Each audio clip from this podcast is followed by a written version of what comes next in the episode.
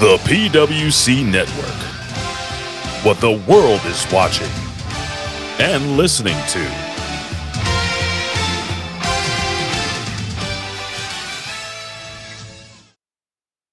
Subhan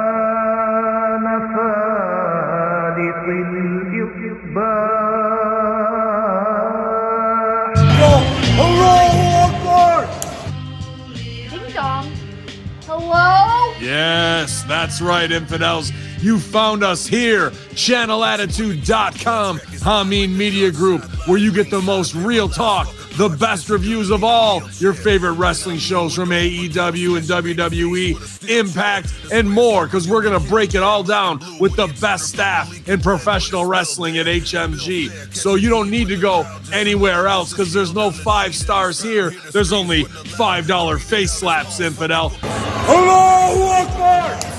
So sign up today, channelattitude.com, Hameen Media Group, and join the Hameen Army for the most real talk in professional wrestling. YOLO!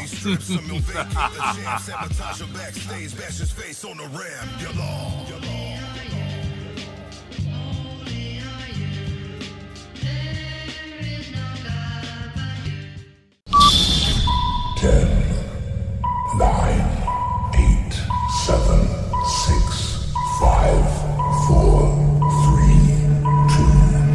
one,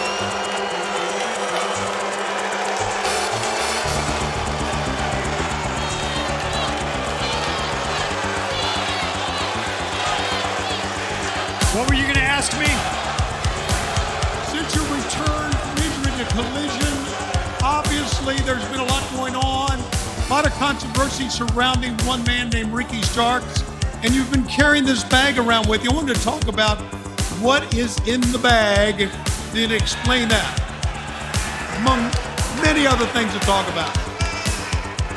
There has been a whole hell of a lot of things going on here in AEW, ladies and gentlemen.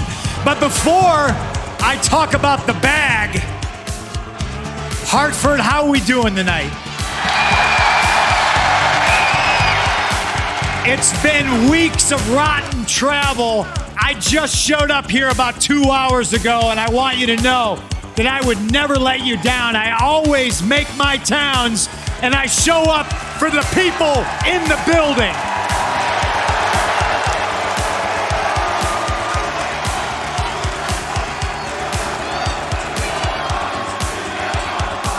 There's a whole lot of things going on in AEW. You know what? There's a whole lot of things going on on Collision that nobody really wants to meet head on. Nobody wants to talk about some certain things. So leave it to me to talk about it. And the first thing I want to talk about is Wembley Stadium. Gosh, am I the first wrestler to mention Wembley Stadium? 80,000 people strong. Is CM Punk gonna go to merry old England? Is CM Punk wrestling on Wembley Stadium show? Well, maybe we'll know by the end of the night. I don't know, but that has a lot to do with what's in the bag. Ricky Starks. Ricky Starks has a lot to do with what's in the bag. He's beat me twice, once in a singles. Congratulations, Ricky. I'm not mad at you. I'm a little disappointed. Twice in a tag match. More pissed off for Darby Allin than I am myself. Like I said last week, I can take the L. Can you take the win knowing that you're just a cheater? As far as the bag goes, it's not so much that I've been carrying it around, but it's that I've been left holding it. And that's the funny thing about responsibility, Tony Schiavone. It sucks a lot of the time. Sometimes you gotta wake up and do some things that you don't want to do because you're the responsible adult in the room. So, what's in the bag?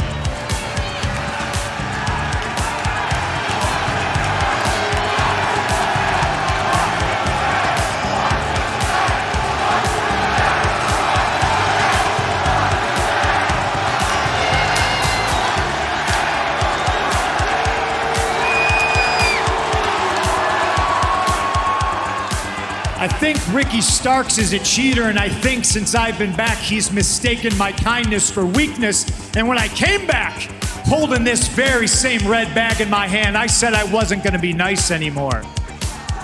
So, ladies and gentlemen, this is me not being nice anymore. Because the truth doesn't care if you're nice, the truth doesn't care if you're right or wrong. But in this case, I'm right. And I'm the champion. I am the real world's champion. This title has my name on it. Not because I deserve it, but because I earned it. Nobody has pinned me or submitted me for this title. This title is still covered in my blood from last September when I beat Jon Moxley for it. And since then, nobody's beaten me for it. It's got my name on it, it's got my blood on it.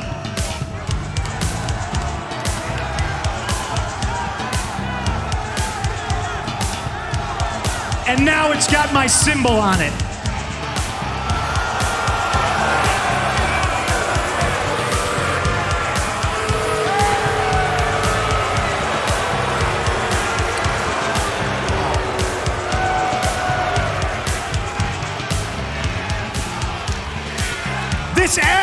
Has represented CM Punk since 1997. This axe is the foundation I have built my professional wrestling career on. This axe means I'm straight edge, and straight edge means I'm better than you. This title is mine. It belongs on Collision, and this title is not stolen, unlike my catchphrase. I am the real world's champion. Whoa!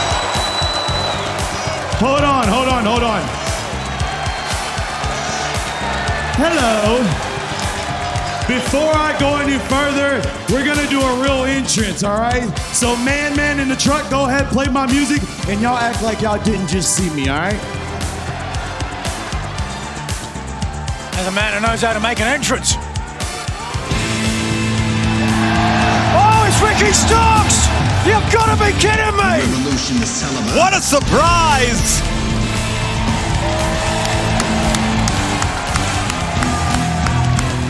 Ricky Starks, two weeks in a row, not afraid to do whatever it takes by any means necessary.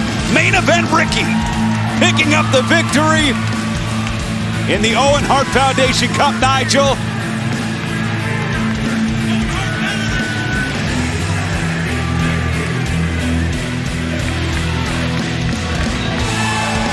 That is a superstar main event caliber.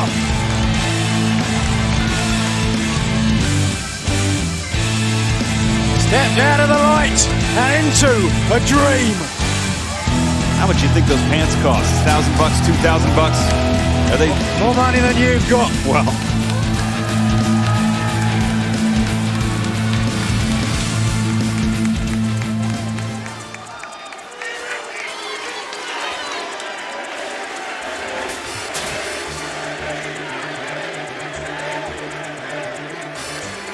You know, that was a great old story you told there. But uh, to be honest with you, Ricky's kind of sold on gold right now. And the way that I see it is regardless of how you feel or how I went about things, you would have done the exact same thing. So I bit you before you could ever bite me, pal. What you hold in, listen, get this shit out of here. What you, what you have on your shoulder right now belongs to me. I feel like I am owed that. Whatever you have is mine. I have beaten you not once, but I've beaten you twice. And that is more than anybody else can say. So, the way that I'm standing here right now, honestly, not only am I the real world champion, but I'm also the face of collision.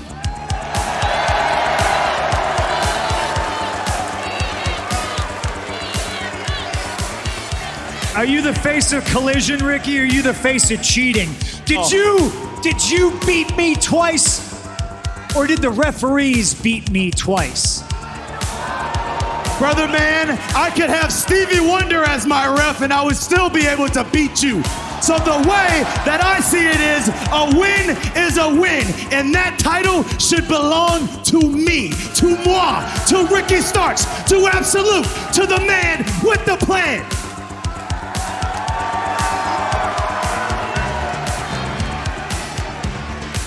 Sounds like Ricky wants a title shot, Tony. No, it's not that Ricky wants a title shot. It sounds like Ricky wants a title shot, I deserve a title shot.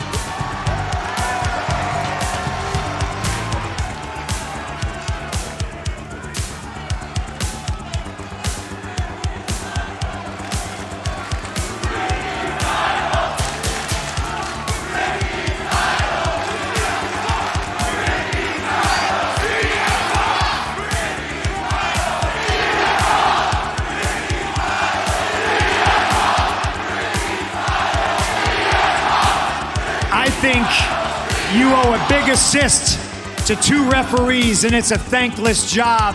Those guys, I don't blame them. But if I'm going to wrestle you again, if you want a shot at the title, I'm going to need extra eyeballs out here. I'm going to need a special guest referee. Perfect. That's perfect. I would love that. I have no problem with that because it's no secret that you don't have any friends around here. So if you got to dig, man, let's call a spade a spade. If you got to dig in your past, you got to bring out Julio Dinero, Dave Prazak. You got to go up to Stamford and get somebody, whoever it is. Whoever it is, I don't care. Because if I did it once, baby, I can do it twice. Because Absolute Ricky Starks is so damn nice. Well, I anticipated this a little bit, and I did make some phone calls. And you're right. If we have a match, we're going to have a special guest referee, and it is somebody from my past. Perfect. You really want a shot at the champ. I absolutely deserve a shot at the champ.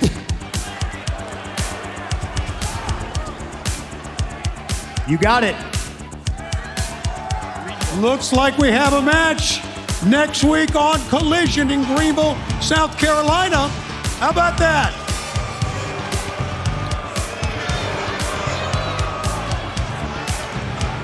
Hang on, Ricky. Tony, I feel like you should do the honors. You want to tell him who the special guest referee is going to be?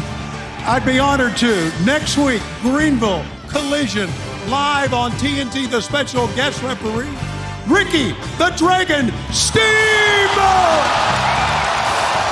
Oh, no way! And, and night.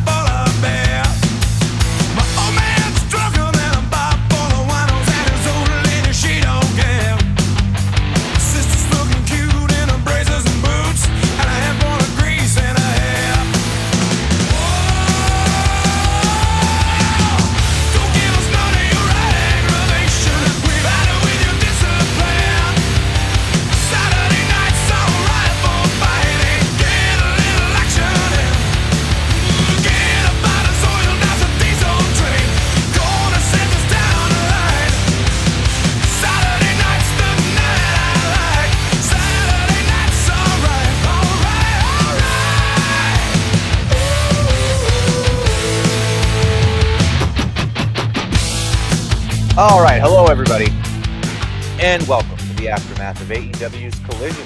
Yes, folks, say it with me. After the collision, we sift through The wreckage. the wreckage. Brought to you by ChannelAttitude.com. Please subscribe for five dollars a month and the Hobby Media Group. This is the wreckage. I'm Chris Ambs. That's A M B S, like lambs with no L or bullshit first thing in the morning. Don't worry if you ever forget spell my name. I'll just remind you at the start of every show. Joining me tonight is my usually unusual co-host with the most from the Port Phillip Coast. If he's not busy avoiding bites from the Gila lizard, he's being the PWC's audio wizard, Jimmy T of the PWC. Jimmy, what's he say? Filos? Bolicala, see, Chris. Hello, that means I'm hello. good. Yourself. Good, good. I am. I am well. I am well. I am. I am happy. I'm in a good mood. Everything's all good. All right. Also joining us is the man of a thousand titles, the doctor, the lawyer, the occasional voyeur. He may sue, threat, or stare at any parts of you, and then hide, go down, er, and then go hide down in Antarctica. Uh, that's a reference to his uh, his latest podcast. So uh, yeah, I just rhymed uh, parts of ya with Antarctica. You're welcome, Jeff Lippman. How are you? Yeah, mensch. That, that was a, a Amsworthy try. That's that's not an easy word to rhyme. Uh, yeah, I- I'm doing just fine, everyone. Uh, you know, I just want to say to Jimmy, uh, Agamemnon, Hercules, Zeus, Achilles. Yeah, no, I, that's that covers most of the Greek I know as well. Okay, good. And souvlaki to you, to you all. and I can say posise, Philos. I can say, how are you, friend? It's good. How's my accent, by the way, Jimmy? Is that is that decent, or does it sound like I'm like totally a German trying to speak Greek? No, no, you sound cool, man. Except um, when I reply to you, it's like you, you didn't understand what I said, so there's a bit of a you know, sort Yeah. of slight stop and pause. He just wasn't But, um, listening to you. or it could be that. It He could be. It could be. All right, guys. Well, before we get into the show, let's go ahead and see if there's any news to cover. Does anybody have anything off the top of their head that they would like to cover that we haven't covered? Since yesterday, uh, when we did Smack Attack, I am not aware of any. All right. Well, I mean, I know the the Fast Nationals on, you know, the SmackDown looks flat. Dynamite looks like it uh, went back down to its norm of just over 300. Well, I don't know what its norm is, so it went back down to just over 300. Just over three hundred thousand. All right. Well, at least we can be at least we can be reasonably certain. I guess reasonably certain that uh, the collision will beat uh, Uncage or Rampage. Um, at least I hope it does because man, was that a bad show this week. Well, there was a UFC show last night, so who knows? Next week they're going up against SmackDown. I don't think Collision is even live next week, so uh, I think maybe they planned it. Uh, and for those who are interested, I guess this is news. The Great American Bash for NXT is on Peacock tonight. So check it out. And those who Oh. are interested in that Twisted Metal show, uh, Peacock dropped it all at once, so you don't have to wait week to week like with some of the shows that they actually realize are good and anticipate people would want to watch. They just dropped it all so you can binge Netflix style because they realize it's trash. Hmm. Oh, the last part's editorial. This is trash. Cool, cool. Well, I just Apparently wanted to some people in the chat are in the wrong are, are in the wrong. Oh yeah, uh, no, no, no. That's why I was kind of distracted. So in case you know when you said when you were talking to me and I come across as kind of like sort of uh, mute, it's because I accidentally went on the wrong channel and I went back to the right channel. So it's all good. That's Oh. wizardry. No, I, I was on Bin's channel by accident. We're going live from Bin's channel, but well, I thought I was on the Hameen Media Group channel, but it's all good now. Oh, okay. I just I just assumed because you were kind of spacey that you had smoked a bowl before we. we No, no, no, no, no. I was concentrating on this on the right, man. That's why. So I was like, oh shit, I fucked up, and I just realized. So um, yeah, I just had to fix that. So yeah, no, I'm cool. I'm back, back to normal, guys. I was just panicking at what I was doing on the right there. So yeah, just good morning, y'all. With, with you, Jimmy. I mean, look at my hair. I did it a special way for you. I got a cut just like Ludwig Kaiser, just to drive you crazy. I, I actually didn't notice, Jeff, but now I have. Like I said, I wasn't concentrating. I was looking to my right. But yeah, man, looks good. But didn't you get a haircut like last week? No, I got a haircut yesterday. No, but I could have sworn you got another haircut even the week before, or the week before that, maybe even. No, he's a, he's a lawyer. He's a lawyer. He's got all kind. He's got he's got John Enright money, Jimmy. He can get a haircut every week. I, I definitely have John Enright money. That's for sure. I don't. Not to um, give I have an good old John in-house Enright, but, you know. stylist. I know that's true. Good old La Stylist. Your hairdo, your hairdo looks looks like the old version of Superman. Like you know, like when he came back for the Dark Knight Returns.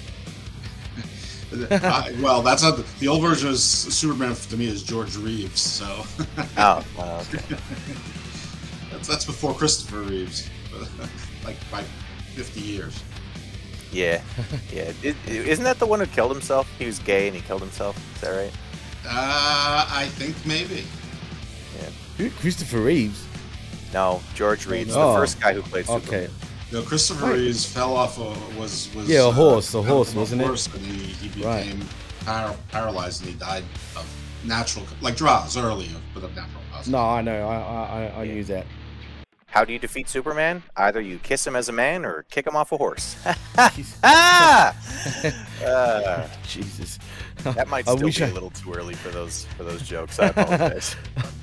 I, I wish um, I had the dudum right at But you know what's funny? I just see a little comment from Aaron Ben Shalomo, Shalom, by the way, and he says this was the worst episode of Collision so far, and you you need to be a great spin doctor to make it look good. I disagree, just quietly, but we'll get to that shortly. Why quietly? Why can't you just? Why can't you have the the courage of your convictions to say you disagree, like in normal tone or loudly? Because I disagree. I but I think I know what he's talking about. I mean, there were little things here that were there. If you want to dissect it, which is what we do when we sift through the wreckage, I mean, we are we are full accident reconstructionists. We're going to look for nits to pick, and there was a lot of stuff that was strange in the show, and there were definitely some Tony fingerprints on it all over the place. But I didn't. This, th I mean, of, of our sample size of six, this was certainly not the worst. I think the one before, right before Forbidden Door, or the one after, were those were the two weak ones. I actually thought the show was rather enjoyable, but there, but if you were looking for logical consistency, this was very much WWE, you know, a year and a half ago as far as logic was concerned. Wasn't quite dynamite level of chaos, but Oh, there were seeds of dynamite throughout, uh, sprinkled throughout. Very minimal, in my opinion, but that's that's I think me. they might But- be more than you than you realize right now. But by the time we get through sifting, I think that the Gardener of Doom will have, have shown you where all the all the little mounds are buried. I've got an idea where the gunner, the gunner of doom, he's going to Well, point let's to. let- but let's let- we'll see. Let's, let's let our narrator take us to the show because we have Mighty Virgil here. Mighty, the mighty Virgil. Um, also, uh, yeah, I mean, uh, Ben, I, I, uh, I think I agree with you. I actually think that this is the worst episode of Collision. But I mean, from a sample size, from a sample size that isn't terrible, that's not like the worst thing in the world. Uh, you know, I think the truth is that this was the worst episode of Collision, but it was still the best episode of like major wrestling, not including Impact, which I didn't watch, or MJF, or sorry, MJF, MLW, which nobody watches, or uh, Ring of Honor, which nobody watches. Uh, but like of the major wrestling shows that we had this week, I still think it was the best one, and that just means that we didn't have a great week of wrestling. I, I can confirm that MLW was by far worse. Yeah, well, that's not shocking. Um, opinion haver, do you have an opinion about uh, about uh, whether or not this show was better or worse than this week's episode of Impact? Impact? I didn't watch that shit. Kidding me? What's going on, Vet? What's your opinion? Hello, on- everyone. Hi. Was this the worst episode of Collision in your opinion? No. Yeah, I didn't think so.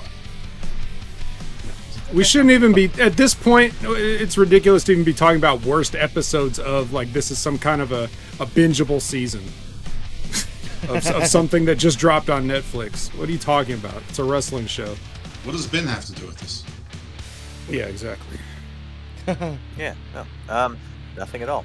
All right, well, um, as as we've already sort of had him had him on, this is uh, you know this is the opinion haver. He has opinions. Um, he is also the vet. Uh, vet, welcome to the show. Vet, vet, vet. Happy to be here. All right. Well, thanks for thanks for being here. Um, hey, let's let's get into the show, guys. Let's uh, let's do it so that we can continue my uh, you know my my storyline of being uh, you know being done right around in the two hour mark because I don't like to do four hour wrestling shows. It's just too much talking for me. Um, so we start the show off with a ladder match between Buddy Matthews and Andrade El Idolo for Andrade's mask. Um, it's a it's a quick start between these two. Uh, each guy's attempting to lay in, lay the other out kind of hard. They're they're they're getting to weapons pretty quick. They go to you know ladder spots and, and you know the the table spots and setting things up to try to put people through stuff pretty quick. I guess it makes sense because they want to take the other one out. At least you know there's a logical there's a logical element to that. Um, although I might like a slower build in a wrestling match than that personally, but um, yeah. Uh, during the break, I don't know if you guys, I don't know if everybody else saw this, if this was on uh, picture in picture, because my feed from Canada was like the live feed, um, because no one in Canada wants to cover Collision. Apparently, it's, it doesn't have a home here in my country. So I was watching the live feed. Um, so during the break, we see the doc. He looked like he pulled Matthew's shoulder back into place. I don't know if that was I don't know if that was for real or what, but I think it, it, was brutal. Yeah, it was very Martin Riggs. You know, it was very lethal weapon, but I, I, I think it was real. Yeah. Um. So that's you know, hey, shout outs to Buddy Matthews for for being willing to be sort of tough and get through it. Uh, hopefully he's not injured. It's not a good. It's not well. He obviously. It's not a good sign for the longevity of his career if he's got a separated shoulder that's been separated so often that you can just pop it in and let him and clear him for a match. I mean that that that's a permanent condition when it's. I mean the good news is it's that easy to pop in. The bad news is that's a, that's a permanent condition and it will generate. Yeah. The bad news is it's that easy to pop out. right. All right. All right. All right. Buddy uh, sets up some ladders for weapons, and the first big spot of the night is Buddy taking a big flipping power bomb off of the ladder into another ladder. That uh, that looked like it hurt. Those these these matches are brutal. I like man, I remember No Mercy like way back was it like 98 or 90 i can't remember what year it was but i remember like that no mercy ladder match between edge and christian and the hardy boys like the first like really brutal ladder match we saw. And um, i remember watching that as a kid and just being in awe and just like holy shit what are these four guys fucking doing right? And now it's like if we don't see a decapitation nobody even pops anymore. Like during this match there's all this brutality happening. Buddy Matthews is getting his fucking shoulder pulled back into place, and the crowd's going, "We want tables." but half of the crowd was going, "No, we don't." So uh, you know, you got one of those things happening. Oh, good, good stuff. Uh, Vet, what do you think? Have we gone a little too far with these matches? Where like somebody, I would really love to see a ladder match where it's like a logical ladder match, and it's not just set up for the big moment and spot fest sort of thing. Like um, the thing that comes to my mind is the cage match between Owen and Bret, right? Um, it was unlike basically any other cage match we had seen to that point. It wasn't just the two guys throwing each other into the cage over and over again to try to get blood. It was really logically done. It was if two guys were actually trying to escape the cage, what would that match look like? Right? I'd love to see somebody in like a major company go back to doing something like that. Do you think that that could work in today's day and age, Vet? Uh, it's just up to the guys that are involved in the match, really.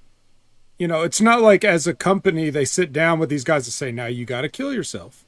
You know, they don't. That's not how it works. It's these guys are like, "Well, what can we do?" Well, it would be cool and it would be crazy if we did this and i think the crowd would pop if we did this or whatever. Actually i don't even want to say that because i don't know what goes through these guys heads. So i shouldn't even presume to know what they might be thinking.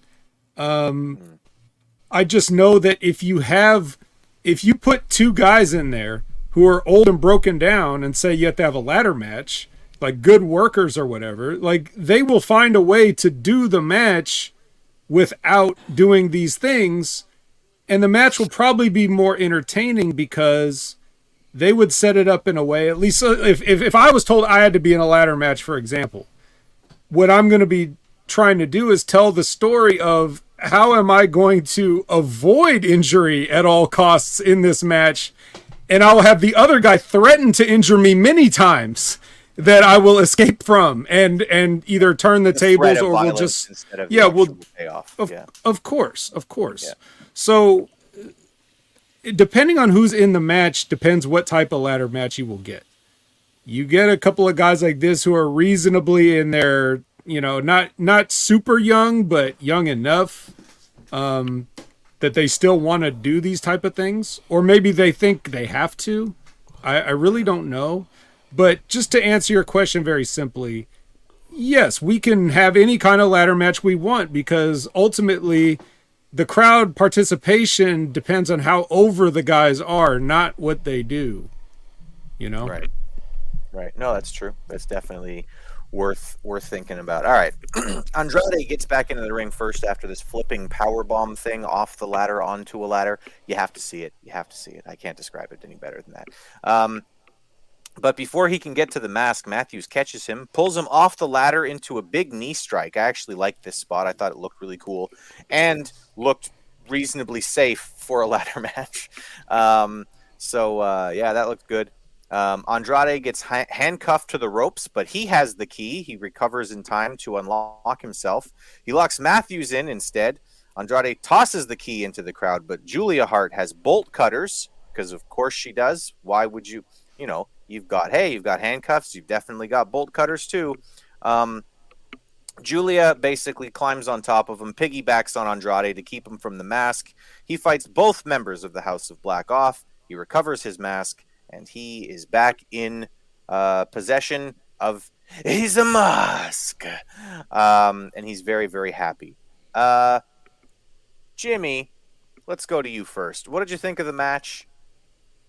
I thought it was great. I thought it was the best ladder match. If there was another ladder, was there even any other ladder matches in AEW? Not this Does Ever? anyone know? Yeah, like every week. ever. yeah, true. Feels like that, right? But no, but really, I enjoyed the match. I mean, but it was. Wardlow, who could have Oh one yeah, you're right. You- No, you're right. You're right. But who who remembers Wardlow at this point? Let's be honest. But no, in, in all seriousness, I did enjoy the match. It was hard hitting, but that's also the problem.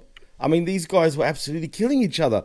And when you call when you were talking about that spot, Chris, off the ladder when Andrade power bombed Buddy off the ladder, I don't know if you guys noticed, but he went balls first, and I'm talking about Andrade into the ladder, like literally balls first, and power bombed Buddy onto that ladder. And seriously, I don't think I've ever seen a spot like that. It was unnecessary violence, but in saying that, if these guys want to kill each other, psh, fuck it. Who am I to judge, right? I mean, let them kill each other. But as far as Buddy's shoulder goes, to me it looked legit, right?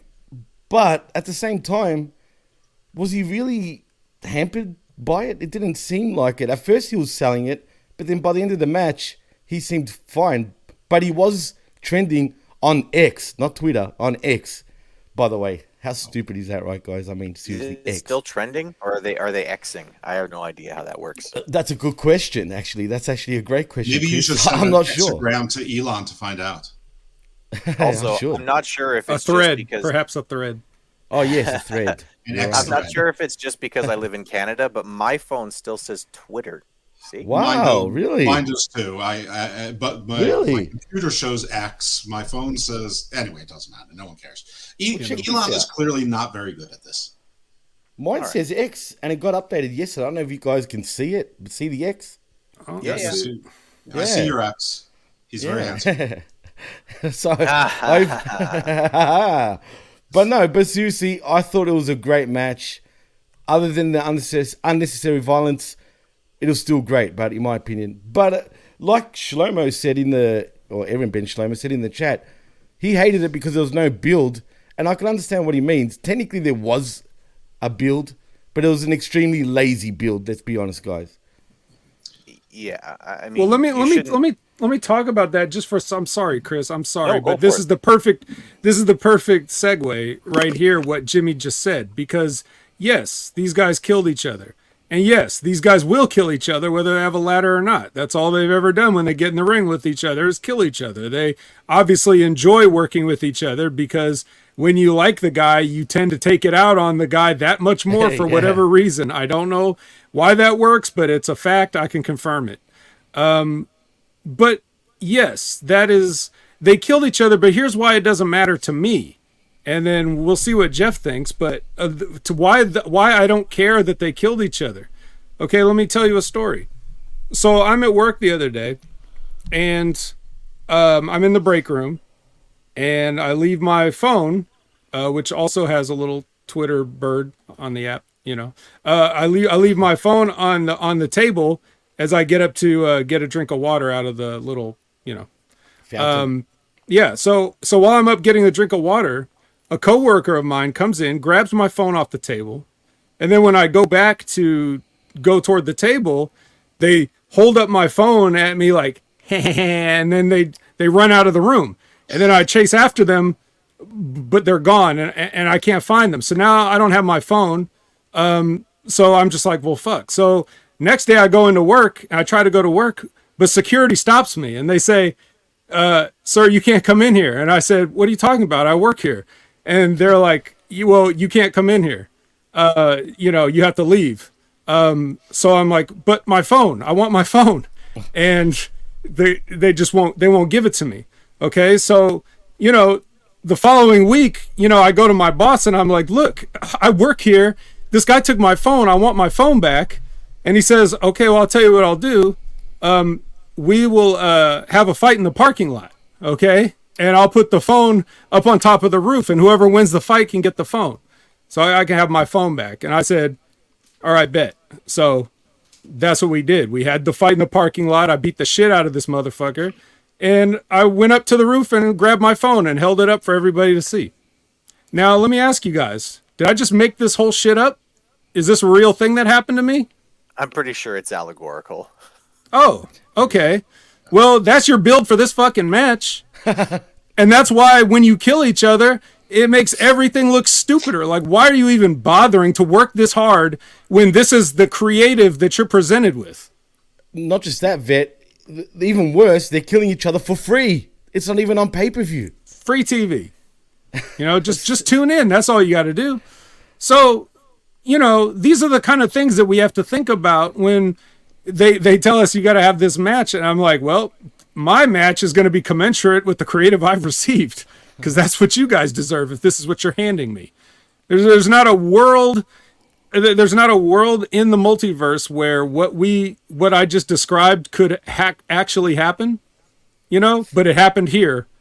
And this was Collision, which is supposed to be the good wrestling show. Well, I thought you worked with Swiper the Fox when you first started the story. Yeah. well, took you on some twists and I turns there. See. Here's my problem, Jeff. I'll, I'll ask you. I'll, I'll ask you what you think about this. So Andrade has been feuding with the House of Black, right? Allegedly. Okay. Now, the House of Black is several people. They, they you know, they're they're kind of spooky folks, right? And they and they stole his a mask from him. but um, Feeling masks is tight. but from whom does the House of Black derive their name? Uh, Malachi, the, the leader. Right, the leader of the House of Black, Malachi Black, who who stole the mask. Um, why why was this match with Buddy Matthews? Like I, I like Buddy Matthews. I think he's a really excellent wrestler, but shouldn't shouldn't Andrade be getting his revenge on the leader of the House of Black? Yeah, I'm going to pick up the thread that you've been laying down because I do it. But but before that, I want to give people some analysis that you're not going to get anywhere, anywhere other than from me, because nothing says badass. I want my mask back so much like a wrestler wearing a tailor-made Gucci belt in the match. Andrade was wearing a freaking Gucci belt. Was he really? Yes, the I double Gs. Notice. Come on. I actually never Yeah, of course noticed that. notice because nobody notices things except me. But I'm telling you, no, nothing says big fight feel other than a Gucci belt. So this is ridiculous. Uh, um, okay. So let me nitpick the usual. There was the usual stupidity in every single ladder match that's ever existed since the beginning of time of people not going for the win when they could have easily gone for the win. So let's get that out of the way. This battle for a mask was a mask that Andrade doesn't wear in the ring. So it's not like your traditional luchador protecting your face, you know, represents everything. I'm, I'm pretty sure that's part of what Chris was going to get to later on, but he doesn't wear the mask. He takes it off at the top of the ring. It's clearly a rubber mask. It's, so it's not like one of those sacred masks. Doesn't even look like the same type of material as the sacred revered mask that, that your typical luchador wears. All right, let's get that out of the way. Julia Hart, for the first time in history, she's remembered everything. She knows where the bolt cutters are. She's got the keys. She knows where all the weapons are. She's running around. She's doing her thing. She's she's jumping on Andrade's shoulders, which, by the way, I, I didn't think was bad. But this is the one time she forgot to bring mist. She's right there on the other side of the Oh, ladder, and she doesn't blow mist on his face while he's near the top. I mean, come on. Um, she also was being a stupid heel by dangling the, the key just out of out of reach of Andrade. But hey, that's heel stuff. That's cocky heel stuff. It's fine. So you know, but it is a heel being stupid. But heels are supposed to be stupid, especially when they can mock. This is wrestling. It just it bothers me a little bit, but I can I, I can you know on the other hand I can forgive it. But yes, there was no House of Black involvement in this match, which is both good and bad. But you know, this also sort of ended the expected Los Ingo- La Facción Ingobernables, which you figured was going to lead to a three on three feud over those trios titles, which are barely mentioned anymore. He didn't even wear the title to it. And yes, you're correct. This this type of match should end the feud, but it can't end the feud because it wasn't with the leader, as you were pointing out. So, like like most AEW angles, they are rushed, and you have a stipulation sort of in the middle or the beginning of a feud, not at the end, and now they have to top each other. That said, I enjoyed the heck out of this match. Now, there were plenty of times where I grimaced and I'm like, ooh, is that smart? There were a couple times where I wasn't sure who took the offense, like that, that time that uh, Andrade did the slingshot spear out of the ring, sort of, you know, the, the usual. They go like this with their shoulder when someone's trying to attack them from the ring. And it looked like, they, and Buddy Matthews apparently reversed it into a DDT or a short, uh, abbreviated DDT. I didn't catch that immediately. I, I, you know, it looked to me like uh, It's it's not visual enough. Yeah, it That's- wasn't That's visual. why it was confusing if you were just kind of glancing, or even if you looked right at it. Yeah, but then the, but commentary good did a good job of cleaning it up, and they did a slow motion. So you know, good on production for that. I'm not sure that it was well thought out. That there wasn't enough space, and those ladders. Kudos that they use the, the more solid ladders that are probably safer and look like they hurt you and won't break if you're you know powerhouse Hobbs stepping on them. But they- they're they're solid matte black or dark gray, and and it's it's sort of harder to see. Um, that's a I, I I enjoy, you know, listen, I just picked a lot of nits right down to Gucci belt, but I enjoyed the hell out of this match. I just, I'm just, uh, you know, some of the things I'm talking about is things I'm concerned about for the future, where we're just going to get better matches and it's still going to be dynamite logic, and and that these are the things I'm watching. But I th- I had fun watching it. I I enjoyed the shit out of this. Yeah, it seems like there's a bit of Tony Khan creep happening over on Collision, and it's uh, it's it's definitely you know you want to stop that before it becomes a, a full on wave. Um, and by the way, before people say I'm always picking on Hobbs, Buddy Matthews and Big Bill have some big, big, big. Oh, Buddy Murphy. But no, so Buddy Matthews. They No, have some- Matthews, Matthews. Yeah. yeah, they, they have some a big, big back knee issues as well. Well, I Side just knee. Well, I want to say about um, this obviously not being the final match for Andrade, but it should be. I mean, he he got his mask back, right? His mask, uh, shall I say? But um, should do interesting enough. I know it's the best. But you know what's funny? Um, you mentioned Rush earlier. Um, well, Los Ingobernables de Facción, whatever you want to call them. Rush apparently has re-signed with AEW for a lot of money. That's why I was expecting them. Right. Well, maybe next week we we get that. I mean, maybe they need to do a Survivor Series event and call it just uh I don't know AEW Survivor or some shit like that. And then maybe we can have the blow off between these two factions or whatever you want to call them. can I be can I be honest though, like with that with that, that? idea, Jimmy? Like here's here's my problem with that idea, and it's a problem that I have with like how AEW is booked in general. Is like if I I see a blow off and then next week we're just continuing, and then I see a blow off again, and then next week we're just continuing, and then we finally have a blow off, and there's thumbtacks and cages and stuff. I don't care because I've already seen two fucking blow off matches. Right, Like, but maybe this time it's for he, for Andrade's jockstrap. I well, that's the thing, right? Like, what the fuck are we fighting over? And is it the belts? And now, uh, so so the Jim mask fighting was the over. most important thing that, that could have ever been imagined by Andrade, and he can't possibly imagine someone else possessing his mask. Uh, but now, but now the real feud is over the the AEW trios titles, which have existed for all of like a year and a half and been held by three fucking teams. Really? Like, And- What's and the they- prog- like? And it's this is my same problem that I had with the BCC versus the Elite. They had three different fucking matches that I thought were the end of the fucking feud because it's like, oh, we're gonna have a the Anarchy in the Arena match, and they have it, and I go, oh, okay, we're done then. Next week, no, Well, we're continuing. no, no, no, These no. teams really hate each other, and then and then they have a cage match, and it's and it's oh, okay, I guess I guess we're done now. You know, everybody they went through tables and they had the they had all this other stuff, and then it's uh, and then next week it's oh no, next month we're gonna have blood no, and guts, and it's like what the fuck is going on here? Well, next week Well, we're going to Chris- hear. We're going. to Well, they're going to advertise. We hear from Andrade, and Andrade is going to say, "You took my masks, so now me and mi amigos, we're coming for your titles." And then we'll see. Oh, then we'll finally see Rush, and hopefully it's Dralístico and and Preston Vance is fucking off to Ring of Honor or something. But uh, Well, remember that infomercial, you know, especially late night, where that guy used to say, "But wait, there's more." You know what I mean? That's what we're getting over here. I mean, do I? what's the number? I'm it. Yeah. Whatever it is, I don't care. The way you sold it. one nine hundred number, Jeff. Settle down. but no, uh, but really, yeah, no, it's it's stupid booking. It's lazy. It's um, very TK-ish. I mean, let's be honest, right? Only TK can come up with absolute lazy ass booking like this. But um, all that shit aside, the match was great. And as the vet said before, it's funny how you know when you trust somebody, you put your body on the line for them without even thinking twice. And clearly, these two guys enjoy working with each other. Well, they're also fighting for the show.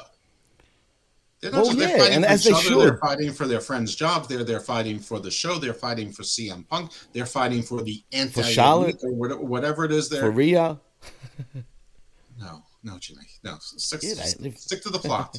stick to the plot. everybody was talking about it on Twitter. Oh, sorry, X for whatever reason. But yeah, Okay.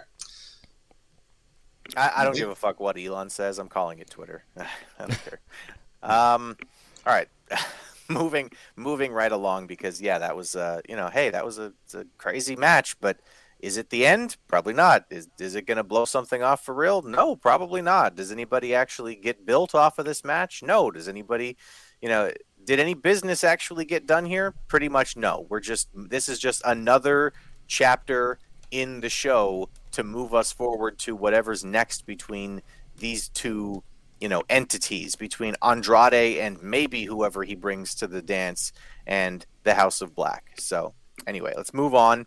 Uh, we'll move on to another thing that didn't make any fucking sense. Miro was backstage talking to Tony Schiavone, and that already sort of lacks sense to me. But um, Tony basically asks him something, and before he can answer, somebody comes and attacks Miro with a chair. He hits him a couple of times, and then and then Miro beats him up, and then and then that's the end of it. Basically, Miro just stands there and sells for a second um, after getting attacked with a chair and then fighting off this attacker. And I I honestly, not just because I couldn't recognize him, but because like the announcers didn't fucking call it out. I had to text Jeff and say, Jeff, was that Aaron Solo? yes. And apparently it was Aaron Solo. Well, Yes. Speaking of X's, Right. Bailey's X. Right. Listen. Right. Round of applause Yeah. for Aaron Solo for that. Um, but but now for the this this you're right. This made no sense, and the only thing that that that it tells me is that while we haven't seen QTV, a segment of QTV in the last three shows, Collision, Rampage, and Dynamite, and I sort of miss Thank it. God. Uh, well, okay, we, we can agree to disagree. that. That's not the important part. This tells me that the QTV crew is involved with Miro, which is not good. So Solo, so who I mean, I guess because he beat Comoroto, but Comoroto isn't part of the QTVQ crew, and we were told that the Nightmare Factory wasn't a thing a few months ago by QT Marshall. So beating Comoroto shouldn't have anything to do with it, but okay. Um, so I guess then it's going, you know, but who's the boss there? QT QTV? I mean, so I guess Miro has to go through in some order QT Marshall, John Johnny TV, John Hennigan, John Morrison, Johnny Impact, whatever you want to call him. Uh, but is Hobbs going to be the final boss in this? Because it's not clear who the leader is, and it's not clear that Hobbs is still with the QTV group because they haven't talked about him in a couple of weeks. And if this is leading to Miro versus John Morrison, I'm okay with that. I'm interested in seeing that. That's an easy call. John, some good matches, but John Morrison loses. If this is with Q, uh, Miro versus Hobbs, I'm down with that too. I don't know who I want to win that feud, and and they have to book it carefully. But that's something I'd be interested to see. I'm just not interested in seeing, you know, squashing Aaron Solo and QT Marshall that much. I, I'm willing to watch it if it's going someplace. I'm. I just didn't understand the why of this. And then the thing that didn't make sense, and then I'm going to shut up, is that Miro yells Schiavone as if he has something to do with it. But the implication that was Schiavone was nearby and would come back and he'd finish his interview and tell us what was on his mind. But Schiavone pieced out and he was gone. So why did Miro yell Schiavone? It's just fun to yell. Yeah. Um, Vet, you're the professional here. Can you explain to us why, like, w- what the fuck is the point of this? And, like, what Jeff just said sounds terrible. First of all, I'm sure the matches would be just fine. Would be just fine, right? They would be. I want fine, someone to clip but- that. I want someone to clip that sound bite where he says, "What Jeff just said sounds terrible," and then let's add that to the roadcaster, Jimmy. Okay. Uh, fuck. I agree. All right. I what. I mean is, I'm sure the matches would be fine and everything, but why do they keep doing this where they bring in somebody with, you know, at least a small amount of name recognition? You know, John Johnny, Johnny John John, or John John TV, or whatever the fuck his name is here. Um, Mhm. you, you bring in Johnny TV. And you just have him be another cog in the machine for Miro to go through on his way through QTV. That just it seems like such a waste. Why sign a guy to be that? You've, you've already got six of those. I don't know, Jimmy. Fuck if I know. I've got no clue. Yeah, I'm just Uh, passing it to you because I really have no comment. No, no, not back to Jeff. Uh, He's already said everything he needs to say about this, but I think we've said enough because this, you know, there's no answers to these questions. You know, the, the the the question is who cares. The answer is no one, and we move on to the next segment. All right. Tony collects It was a trophies. pointless That's segment. And his trophies Yeah. are full-sized, real, live, you know, action figures. Yeah, and or he's you know package deal, signed the wife. Can my husband have a job? Sure, why not? End of story. But do, do you think Vet, especially because you, I don't know if you know anything about it, but do you think there's some sort of uh, fuckery going on with Miro and the company still? I mean, what are they doing? I mean, seriously, there's got to be, right? I mean, why would you waste a guy like Miro by, by doing this, especially putting him with Aaron Solo? Uh, and for what? like, big I, deal. I don't know.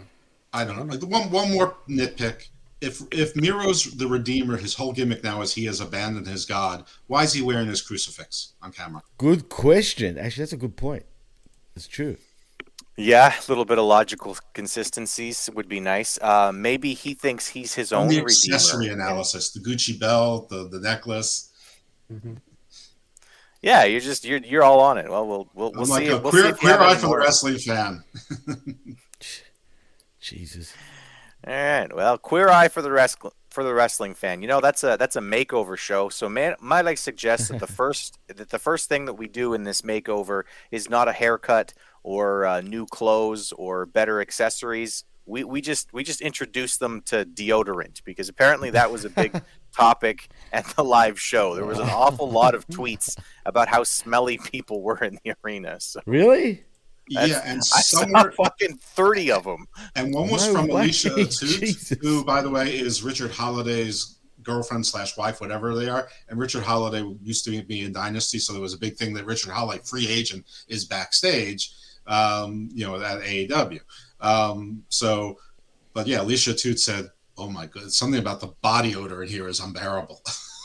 Wow, Connecticut. Use some deodorant for crying out loud. Jesus. Yeah, you can Oh afford my it. We know where. We, yeah, this was in Connecticut. You can definitely Uh. afford deodorant. Jesus. I mean, it's in, it was in Hartford. They all work for insurance companies. They're they're, they're all getting at least you know a you know sixty five thousand dollar you know bureaucrat salary. Well, Yeah, can I just say that Rexona won't let you down? I'm just saying. Okay, great. I have no What's idea that? what that reference is. We're moving on. Um, Darby Allin is uh, is he's coming out and he doesn't know who he's gonna face, and then and then we get the the big pop when it's it's uh, it's Minotauro Nogueira. Is that right? exactly, that's correct. Yes. Okay. Um, I'm not gonna lie. I missed most of this match because my daughters were fucking around down on the dock, and my oldest got caught out on an inner tube and was basically stranded on the lake, and I had to go rescue her. So that was fun. Um, what I did see though was the finish of this match, which I liked. It was the Roddy Piper Bret Hart finish, where Suzuki locked in a rear naked choke, and Darby rolled back to cover the old man's shoulders down. Um, tell me about the match. We'll go with you first, Jimmy, since we've been going with you last for every other thing. Well, you know what? I, I enjoyed this match. I liked it a lot, man. I mean, it was a little pleasant surprise for Minoru Suzuki to appear, but then again, he has been appearing in recent episodes of AEW. Um, but I actually enjoyed this match. You know, a part of me wanted Minoru to win, but I understand the finish and why the finish was the way it was. But man, he kicked the shit out of Darby, man. I almost felt kind of sorry for him. Murder Grandpa is still a thing for me. And you can say what you want, guys. It's, I know the vet likes Minoru, but you two, come on, man. You got to give some respect to the Murder Grandpa. Come on now.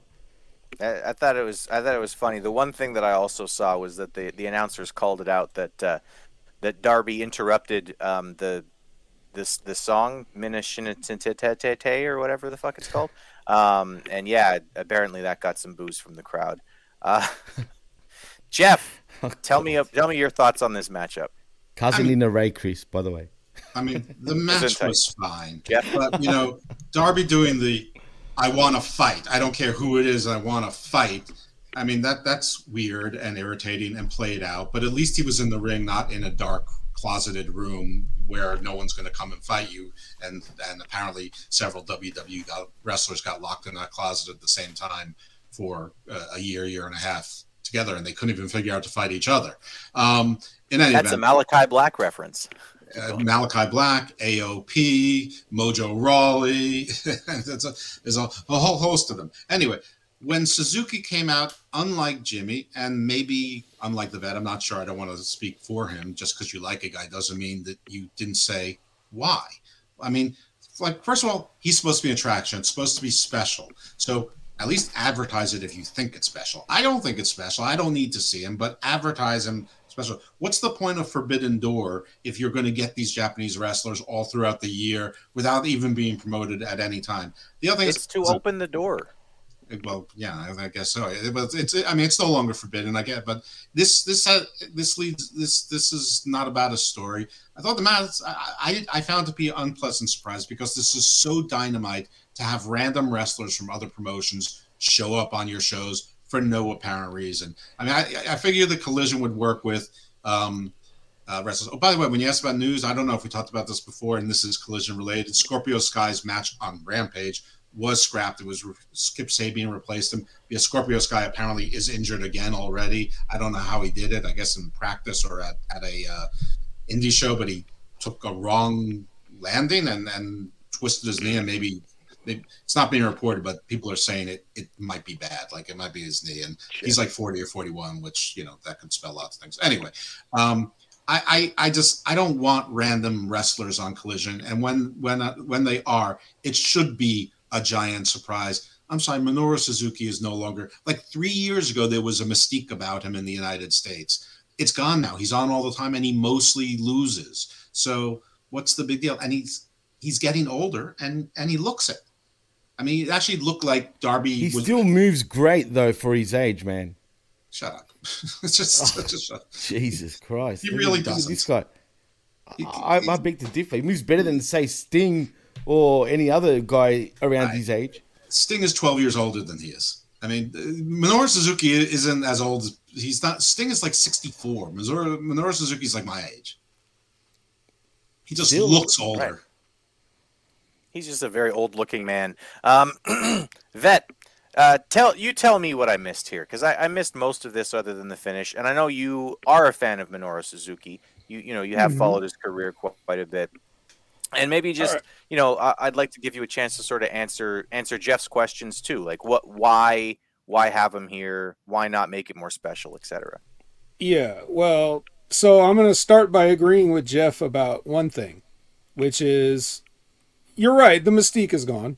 Um, I don't know what, I don't know how much mystique there really is for many wrestlers. Um, but, you know, that's that's sort of a, a byproduct of the fact that the guy has sort of like opened up his schedule and been like, all right, well, I guess I'm coming to America because my country is closed down and our fans aren't allowed to make any noise. so he takes bookings in America whenever he can. And he likes the fishing out here. So, you know, it, it makes sense. Like if Minoru Suzuki's in the States, Tony's probably going to be like, well, you want to swing by Hartford real quick? You know, I, I just assume that's what it is because I know he didn't fly over for this one match, you know. Um, so he's probably got some bookings or whatever, and he happened to be able to take this one. That that's my guess. But yeah, the mystique is gone. However, we don't need mystique for every single little thing. So we have to take it a la carte, right, Chris? And what I got was a match between two guys I really like. Here's another thing about Minoru Suzuki. Um, a lot of guys that he works with over here don't get it. So the matches are kind of subpar. Now, I'm on the record of saying Darby's one of my favorites. Why? Because Darby knows how to work. You can count on one hand the amount of guys in this company that know how to fucking work. Unfortunately, he has a, a gimmick of a daredevil skateboarder. But, uh, you know, that, that aside, he can work. So the match that these guys had, I'm going to give the credit to Darby in the sense that he knew what to have Minoru Suzuki do to get the most out of Minoru Suzuki. And Minoru Suzuki did look good in this match. He did move well in this match, not just for his age, for anybody's age. Now, Minoru Suzuki, even in his younger years, was always a little bit stiff and weird just because, you know, he's used to fighting for real or at least worked real.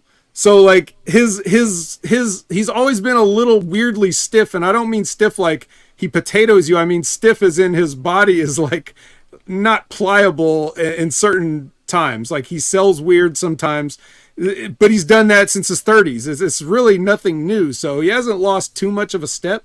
That drop step he's got still looks pretty damn good.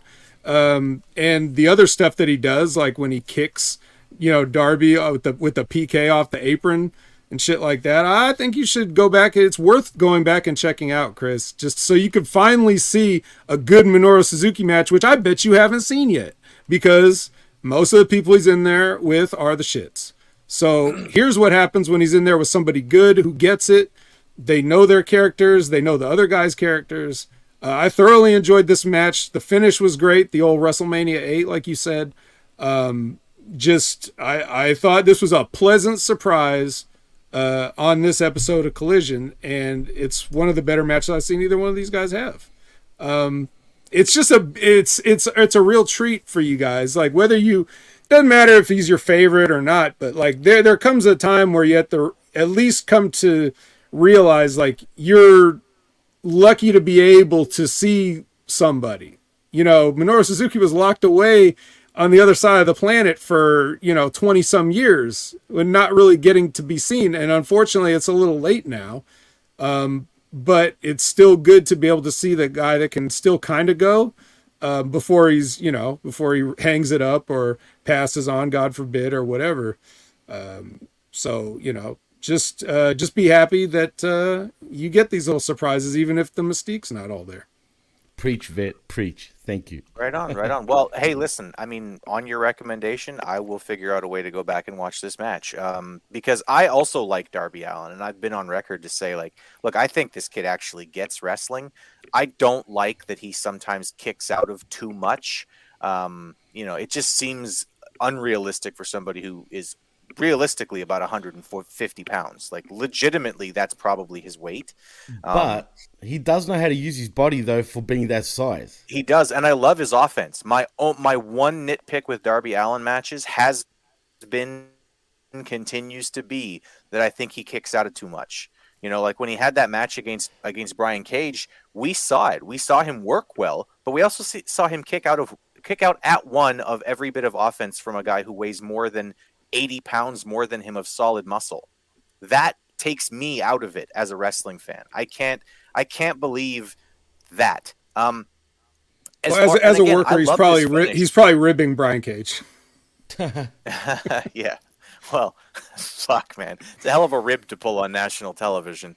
Um, you know, or like last week, I really liked the match that he and Swerve Strickland had, right? I mean, I, I talked about that. You, you remember we talked about that, Jimmy, and I said, like, hey, this was a really good match between these two, but I did not like that the stomp happened and he kicked out at two. Like, stop. He buries everybody's finish that he's in there with, and I just, I don't think he's the right guy for that. But other than that, other than that one minor problem that I have with his character overall, I have really, really enjoyed Darby Allin's work in in in AEW. I think he's he's like I think the whole pillars thing is a bit overrated and ridiculous, but I think that he really has been like a workhorse for this company since they started, and he's been one of the bright spots. So I'll go back and watch. Um, anyway, Christian uh, is is on the Titantron, holding up the TNT Championship with a big red guy behind him. Um, he says Darby needs to go back to the mall, go back to Hot Topic, uh, because the TNT title won't be changing hands while it's in Christian's hands. Um, again, Christian doing the whole, walking the line of it's my title that, that that I'm holding for Luchasaurus, and you know you're not going to get a hold of this title as long as I'm holding it for Luchasaurus. Um, you know that kind of thing. Very, very tongue in cheek. Very Christian. very Christian. Um, Jimmy, tell us what you thought about it. First of all, I couldn't help but notice it must have been damn hot in in that arena, man, because uh, he was sweating his balls off just doing that promo. So uh, I guess the the bo in that arena was pretty bad, but I, I, I don't mind this um this little promo. But the thing is, what what is this? Is this about even doing anything really for Luchasaurus or Christian for that matter? I mean, I almost feel like this is a dead and buried championship at this point. And uh, Luchasaurus, what's even the point? I mean, I know he's I the think champ the and, all, but I don't think the problem is this championship. I think it's that everybody has a fucking belt. There's so many titles on this on Well, this in this company that we'll it's like that who shortly. cares that anybody has a fucking belt? Who cares that you know what what exactly is the TNT championship? It's a it's the secondary belt. Well then what is the international championship? Well, it's also a secondary belt. Well, what exactly is the FTW championship? Well, it's, a, it's a, and we just keep going and going nothing. and going. There's so many fucking belts that it doesn't matter, right? It's like We have a Gucci belt. saying. yeah, there's exactly, a Gucci like belt. a Gucci belt. But it's not It's- even it's that like- freaking good. It's like the old adage, and. I've heard I've heard Ben say this, you know, forty times since I've been listening to him. Right? If you have six giants, you have no giants. Right? You need to have somebody. You know, if you've got a seven footer in your company, that's great.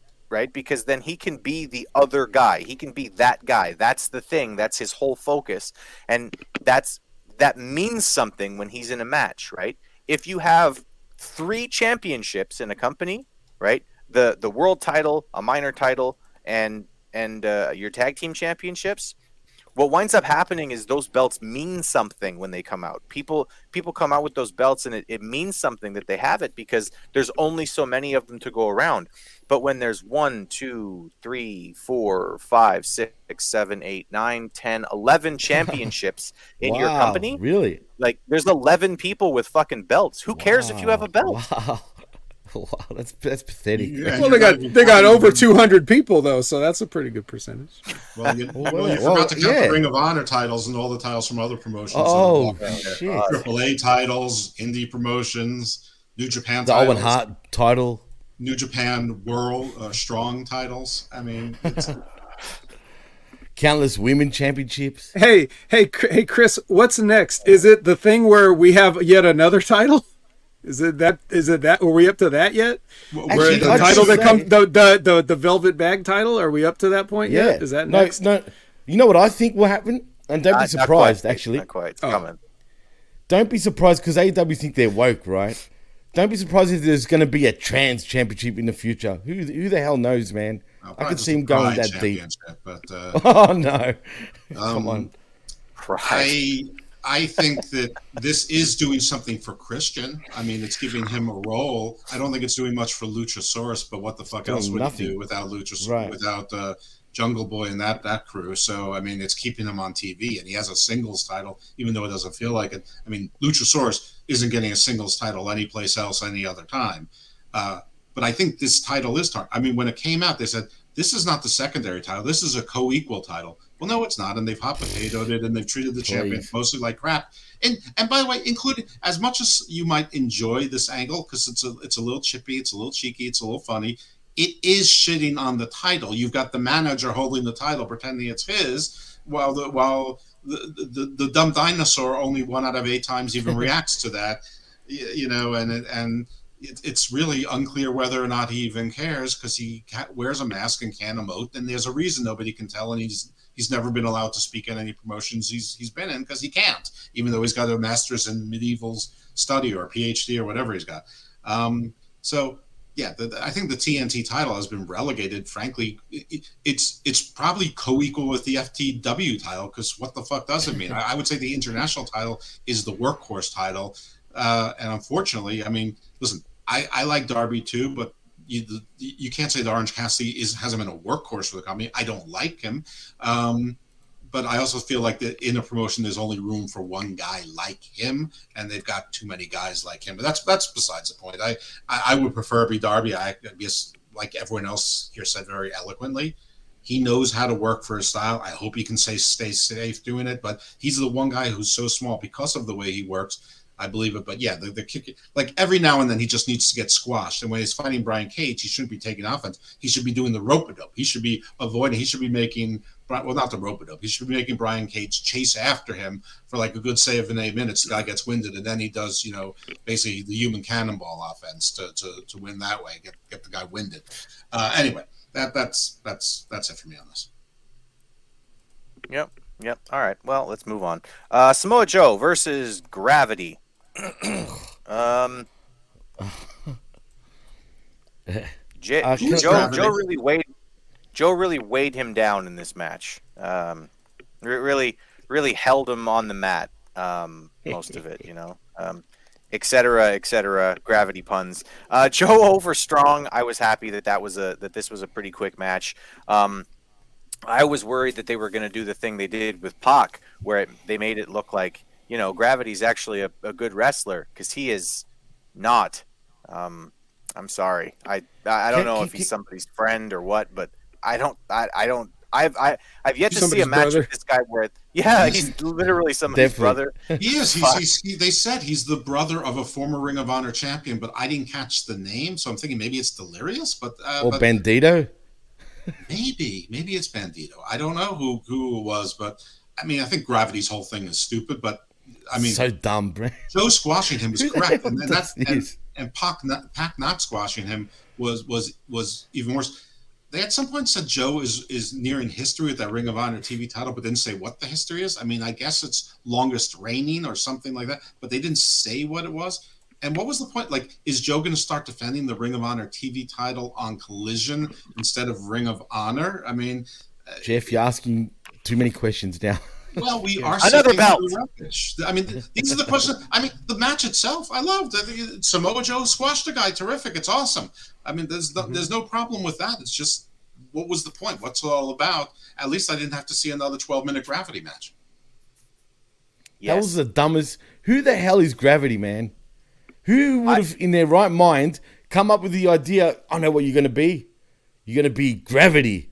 Bro, listen. I mean- this the match between him and Pac, though, you got to admit. Okay, now now I'm gonna I'm gonna ask Vet about this, but like you guys have to admit, this was like one of the longest builds in the history of professional wrestling, right?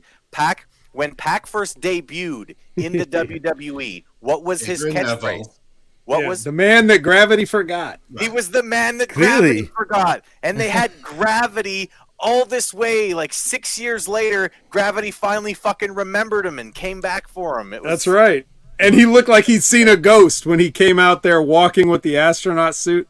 Dude, you guys are out of your minds. Gravity is tight. What are you talking about? This is exactly everyone's new favorite wrestler.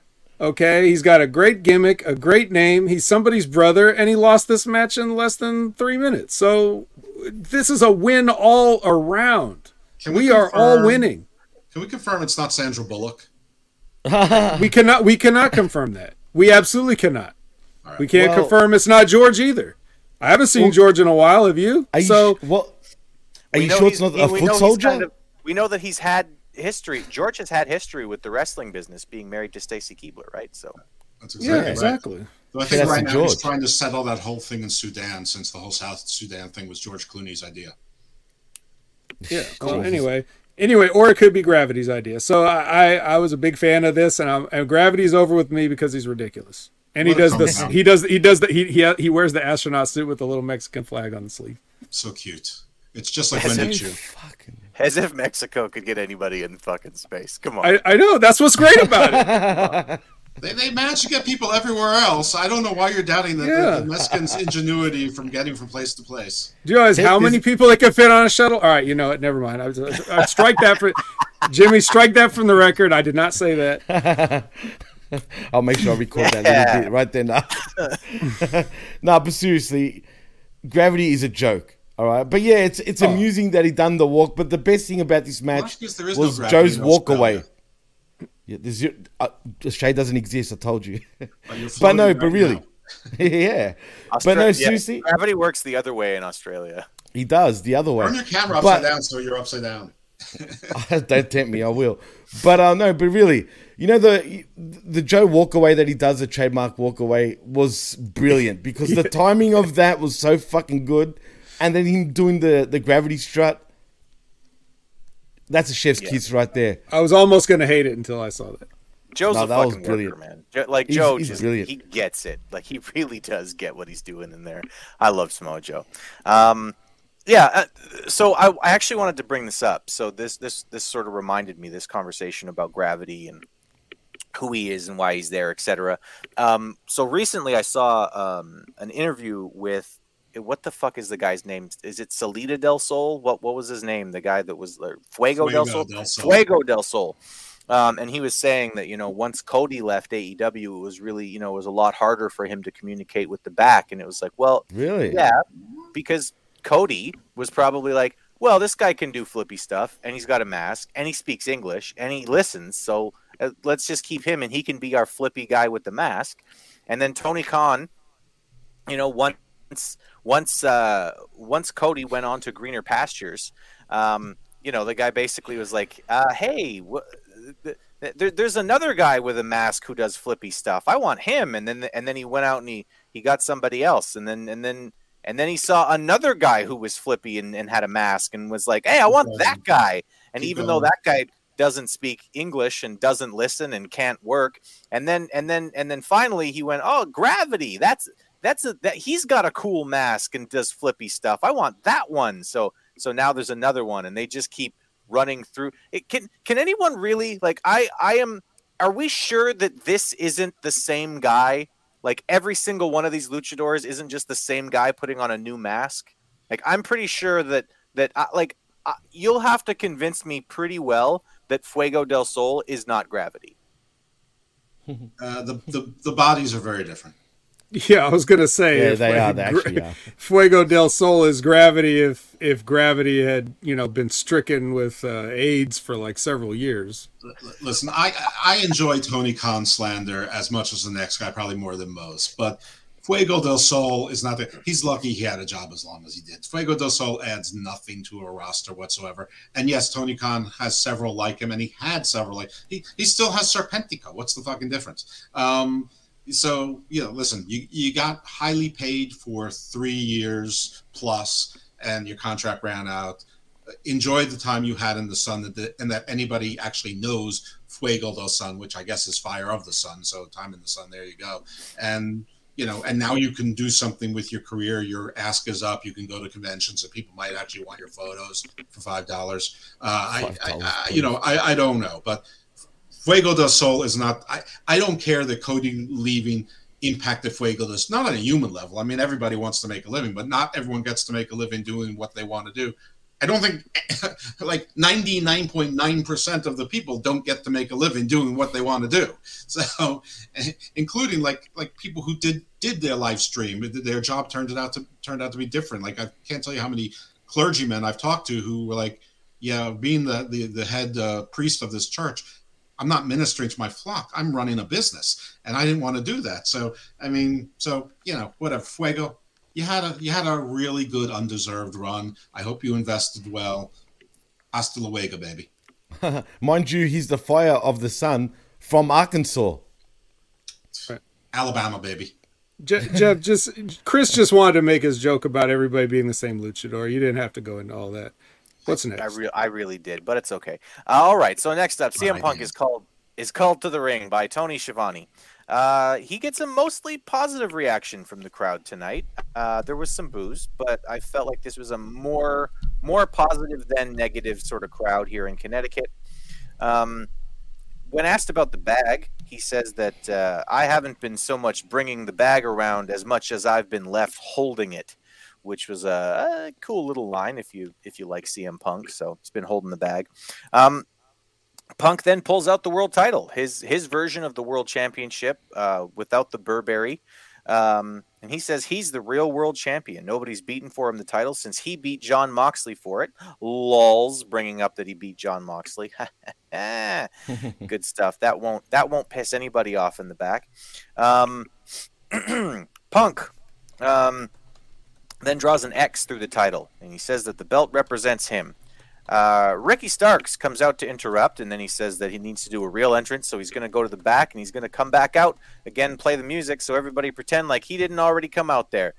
Not sure if that was just because I was watching the live feed or if that's actually something Ricky Starks did on television. Oh, it, It is. was. Okay. It was a Good. bit, Yep. and then the best part of the entire, the biggest pop for me personally of the entire show was Nigel saying, "Oh my God, it's Ricky Starks! Can you believe it? I it?" loved it. Nigel I loved was it. great, and I was listening for CTE. I heard no CTE. He was he was on his A. CTE. It was It like a good week day. It was a good day for him. Yeah.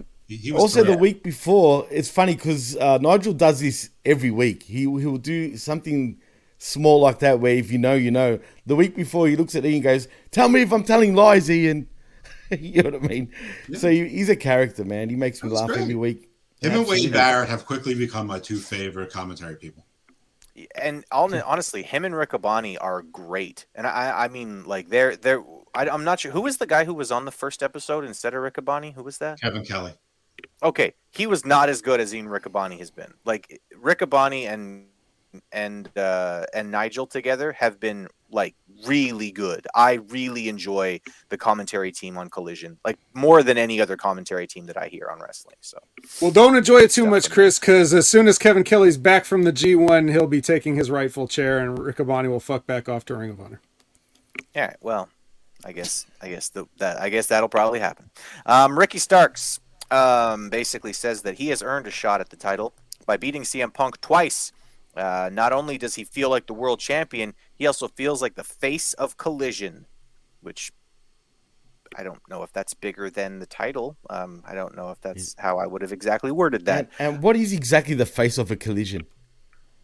Uh, well, I know I'm what people's saying. faces looks look like after collisions. uh,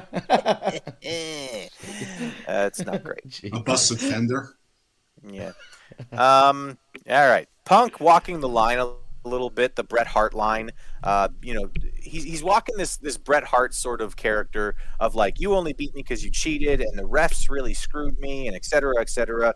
He's kind of walking that that that Bret Hart line before WrestleMania 13, um, like before he really turned, but he was starting to kind of.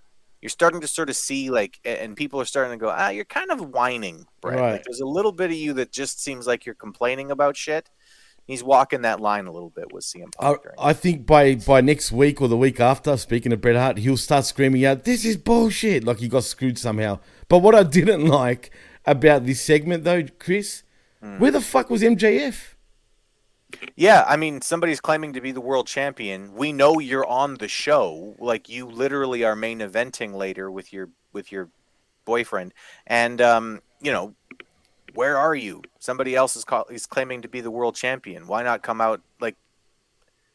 Why wouldn't the world champion come out and be like, "Listen, listen, you got injured because you're an old man and you can't do this full time anymore." you know, um, you're very talented, CM Punk, right? You still might be one of the most talented wrestlers in the world, but your body just can't hang anymore, right? I'm the real world champion.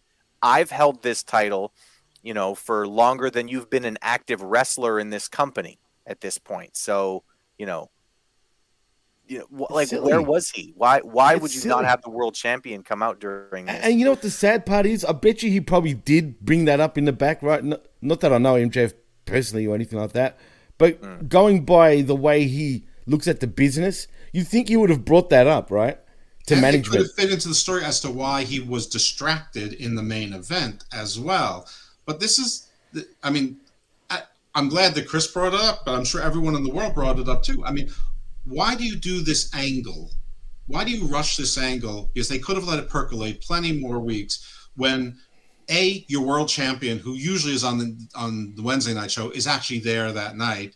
Two, it doesn't involve him. And then Ricky Starks shouldn't have said, I want a shot at that title. He should have said, I beat you twice now. I'm the real world champion. I mean, he should have said that. Then you have MJF come out and you've got a three way feud. Well, he's he started to say that, and then CM Punk was like redirecting him in the promo, like, "You want a shot at the title? You want a shot?" He's like, And he "Give me the up. title. I beat you. Give me the title." And Punk's like, "You want a shot at the title?" It's like, remember what we talked about, Ricky? We went over this. You're you're go. You know, like you could see that this was uh th- throughout this whole thing, they were trying to like make sense of this shitty idea for an angle and try to like make it entertaining. So this was a good example of like trying to make a chicken salad and lemonade, but just not quite succeeding.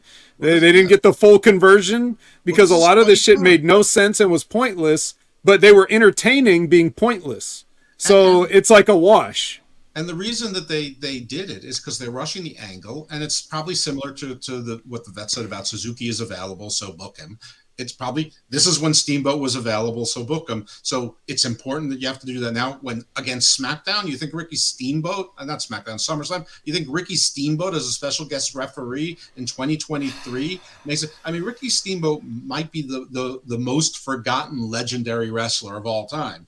Uh, you know, because he was a perennial babyface. No one remembers. You know, people are. Anyway, he's he's all over the place. He's been on NWA. He's been on MLW. It's not like he's a he he was in the the Ric Flair or, or the Ric Flair talks. He decided not to do it.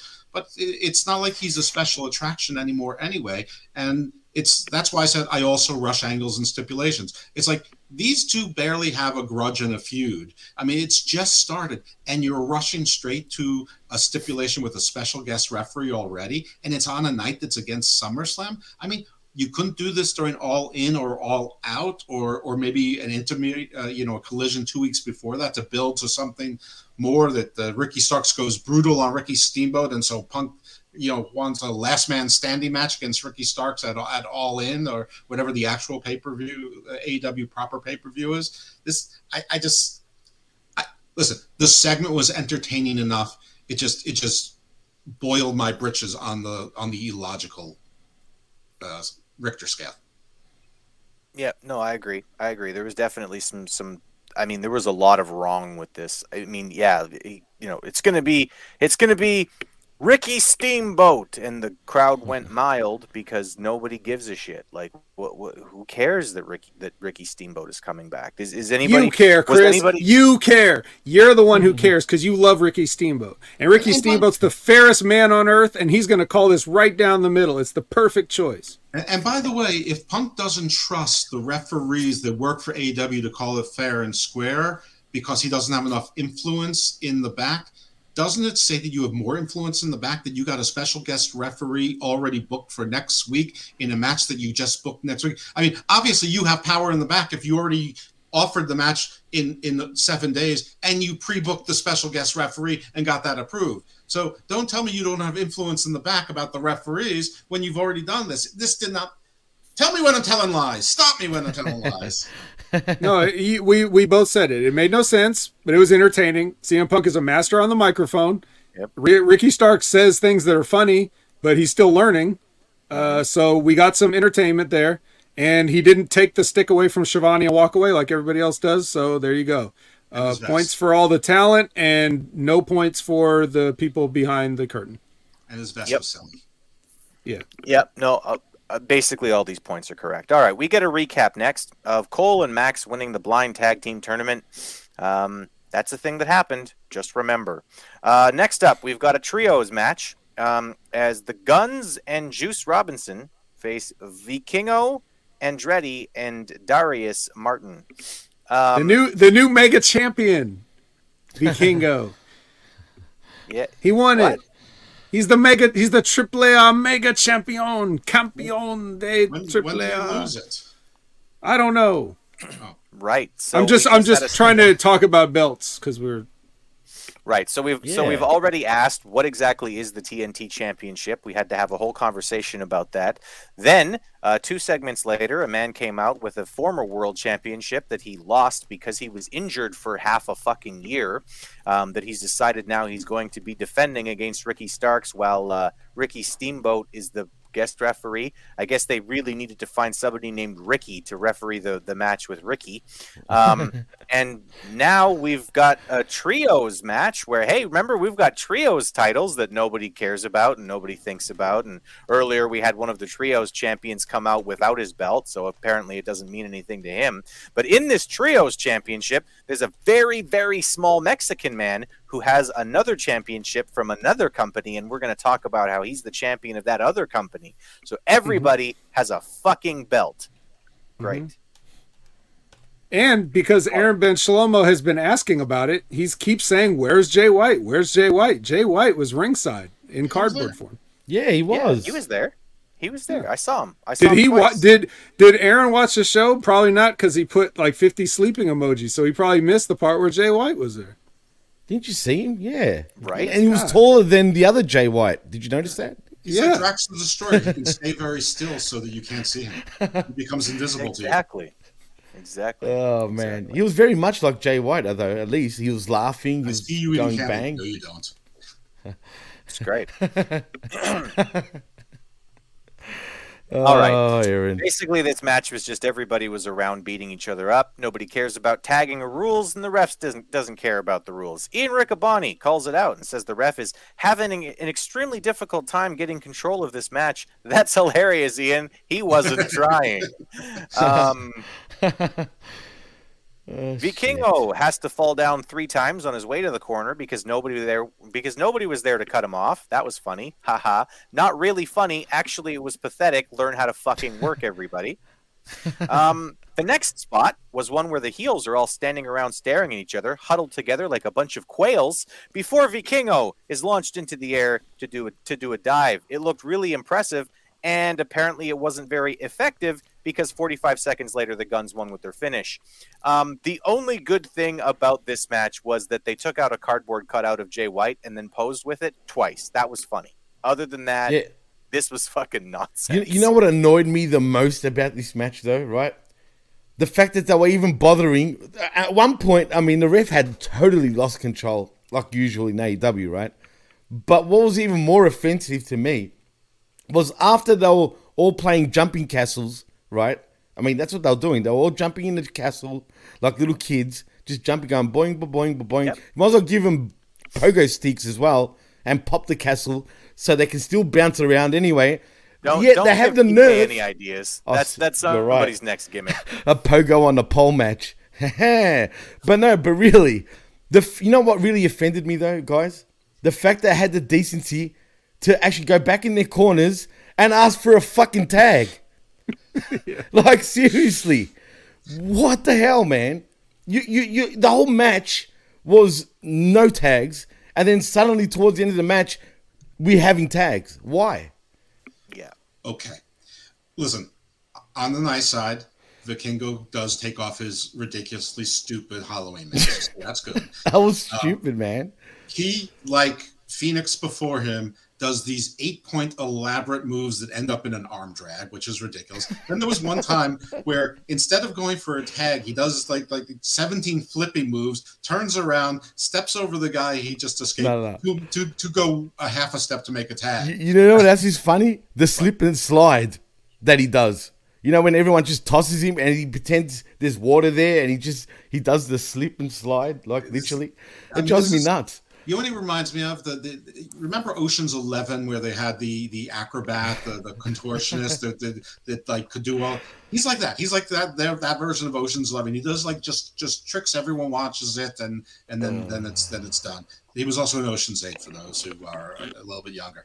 Anyway, the, the the one thing I liked about this match is that the cardboard cutout did tell me, and I hope this is on purpose, that Jay White is a the leader and B Absolutely he's being leader. carved out as the solo main event star out of this group. Because the thing that makes no sense about this faction, it's been built as two tag teams, which the the guns have done before with And no. Jeff, are they Bullet Club Gold or the Bang Bang Clan, whatever the hell they are? Yes. Um, so uh, anyway, so Jay White needs to be established as a single star because you know there's been a big issue about how he was booked, and in the beginning, uh, you know, he was booked just like anyone else, and then the tag team matches came, Which and they a were problem. spectacular. But but he looks like a spectacular tag team wrestler, so it's time. And if that's what that cardboard cutout was supposed to do, if it was just a happy coincidence because it was something they thought was a yuck yuck, and that's the impression it gave me wrong. yuck yuck? Well, like hopefully they're listening to the show or others that notice the same thing because he needs to be he needs to be set aside as the singles main event guy. Juice can be the the the singles you know mid card guy, whatever that is. Um, and then the guns are their tag team. But okay, but, but but this match, as you said, this was nothing. It was it was a silly little match. As soon as you saw Vikingo, Darius, and Andretti, you knew who was losing. So, you know, the end. Yeah, but who? But what trios are they going to get to go for the trios titles? Since they have they have somebody. I to got go it. for the- I got for the- it. Wait. Oh, and which world title? You know, they could just all four of them could go for separate versions of the world title. Since there's now two versions of the world title, they could just Oh. split it and have Well, four. there's or, three technically if you, if you include uh, Cesaro Castagnoli. Right, or we could do we could do a Quattros title for them. So Ah. that would that would be cool, and then we could have a Quattros title in AEW. How about the Baphomet title for the uh, five person team? You should have you should have the pentagram title, and the only person who never holds it is Penta. he like keeps trying to get four guys, and he loses every time. That should be that should be long term story. For five years, he has he's got like seventeen different teams of five, and they all lose in the Penta title matches. The Penta title. Listen, All right. I- I- Oh boy. get me Freddie Prinze. We're restarting Chicago. Fucking Freddie Prinze. Um, Oh, all right, vet. Um, tell me, am I am I wrong in my assessment here that the best worker of this entire match was actually a cardboard cutout of Jay White? Oh, you took my gimmick. I was just gonna say that all this really uh, went to uh, went to show is that uh, Jay White is the best worker, and he doesn't even have to be there. Pretty fucking much. Uh, Jay Mignon, ladies and gentlemen, that's Jay right. Mignon. Jamie John, indeed. Good stuff. Good stuff. All right. Um, well, next up we have a singles match, which kind of surprised the hell out of me. So Mercedes Martinez and Kiera Hogan. Um, can I just say quickly before you continue, Chris? Who the fuck comes out and wrestles with friggin' hair extensions like that? Lots of people. Kiera Hogan. Yeah, Kiera Hogan. And and to think that it was going to be comfortable wrestling like that. To me, it looked like it was annoying her throughout the match. Yeah, I mean, pretty much every female wrestler you can think of. Yeah. Um, Wake up, but- but girls. what? What? I'm sorry. Wasn't there wasn't there heat between Kiera Hogan and the Office? Didn't wasn't she upset because Tony Khan shared her weed and then didn't resign her or something? Am I am I Jesus crazy? Christ! That, did that happen? That was a whole other human being. Yeah, she, Yeah. She, she she she does not like the mean girls, which is why she ended up on Collision. Good for her. I remember very well when she was. Everyone thought she was one of the best female wrestlers in the world at Impact, and when she came in, this will And then we stabilize watched the her women's wrestle. division. Yeah. So anyway, listen. It, it, it's it, on- on one hand, I could say, geez, we've seen Mercedes Martinez exactly once in the last year in AEW. We've seen Kiera Hogan, uh, not since uh, the, the whole baddies thing. Um, so, but on the other hand, it's good to see them again on TV. I mean, if they're going to be here, they, they should wrestle. Um, as far as the match was concerned, I mean, I, I, I thought it was an okay women's match. There was nothing special about it. Stunk, Jeff. But okay, well, it sort of stunk, but I, I, I sort of hated the ending of you know it was just to build an, an insta title shot for one of these. I assume one of these pay per views, or, or or maybe it's just for next week again to pretend that this collision show is going to be big against SummerSlam. Where I mean, in all likelihood, it's going to lose half its audience to SummerSlam. Oof. It's gonna be bad. Yep, that's going to be a rough one. Um, I, I actually I, I had the complete opposite uh, reaction to this match than Jeff did. Apparently, um, I thought that they worked really hard, but the finish was the best part of this match. I liked that Martinez locked in a pretty cool looking submission, wouldn't let go, and then powdered when Statlander ran down. But you know, Statlander ran down to save her friend. I guess they're friends. Oh God. Um, That's the point. They, But Are why? they friends? Really? Are we they saw Kiera friends? That's what I. Right. She, she was sort of a heel, but no, I, I didn't. I don't mean this is the end. So I, I just meant that it led to this title shot out of nowhere, and I, you know, not the. But go on. But but I I, I like you. I also like the double save. Yeah, and then I, I, I liked that you know uh, Martinez looked like she was powdering out. She was like, "Oh no, I don't want any. I don't want any. I'm good. I'm gonna leave now."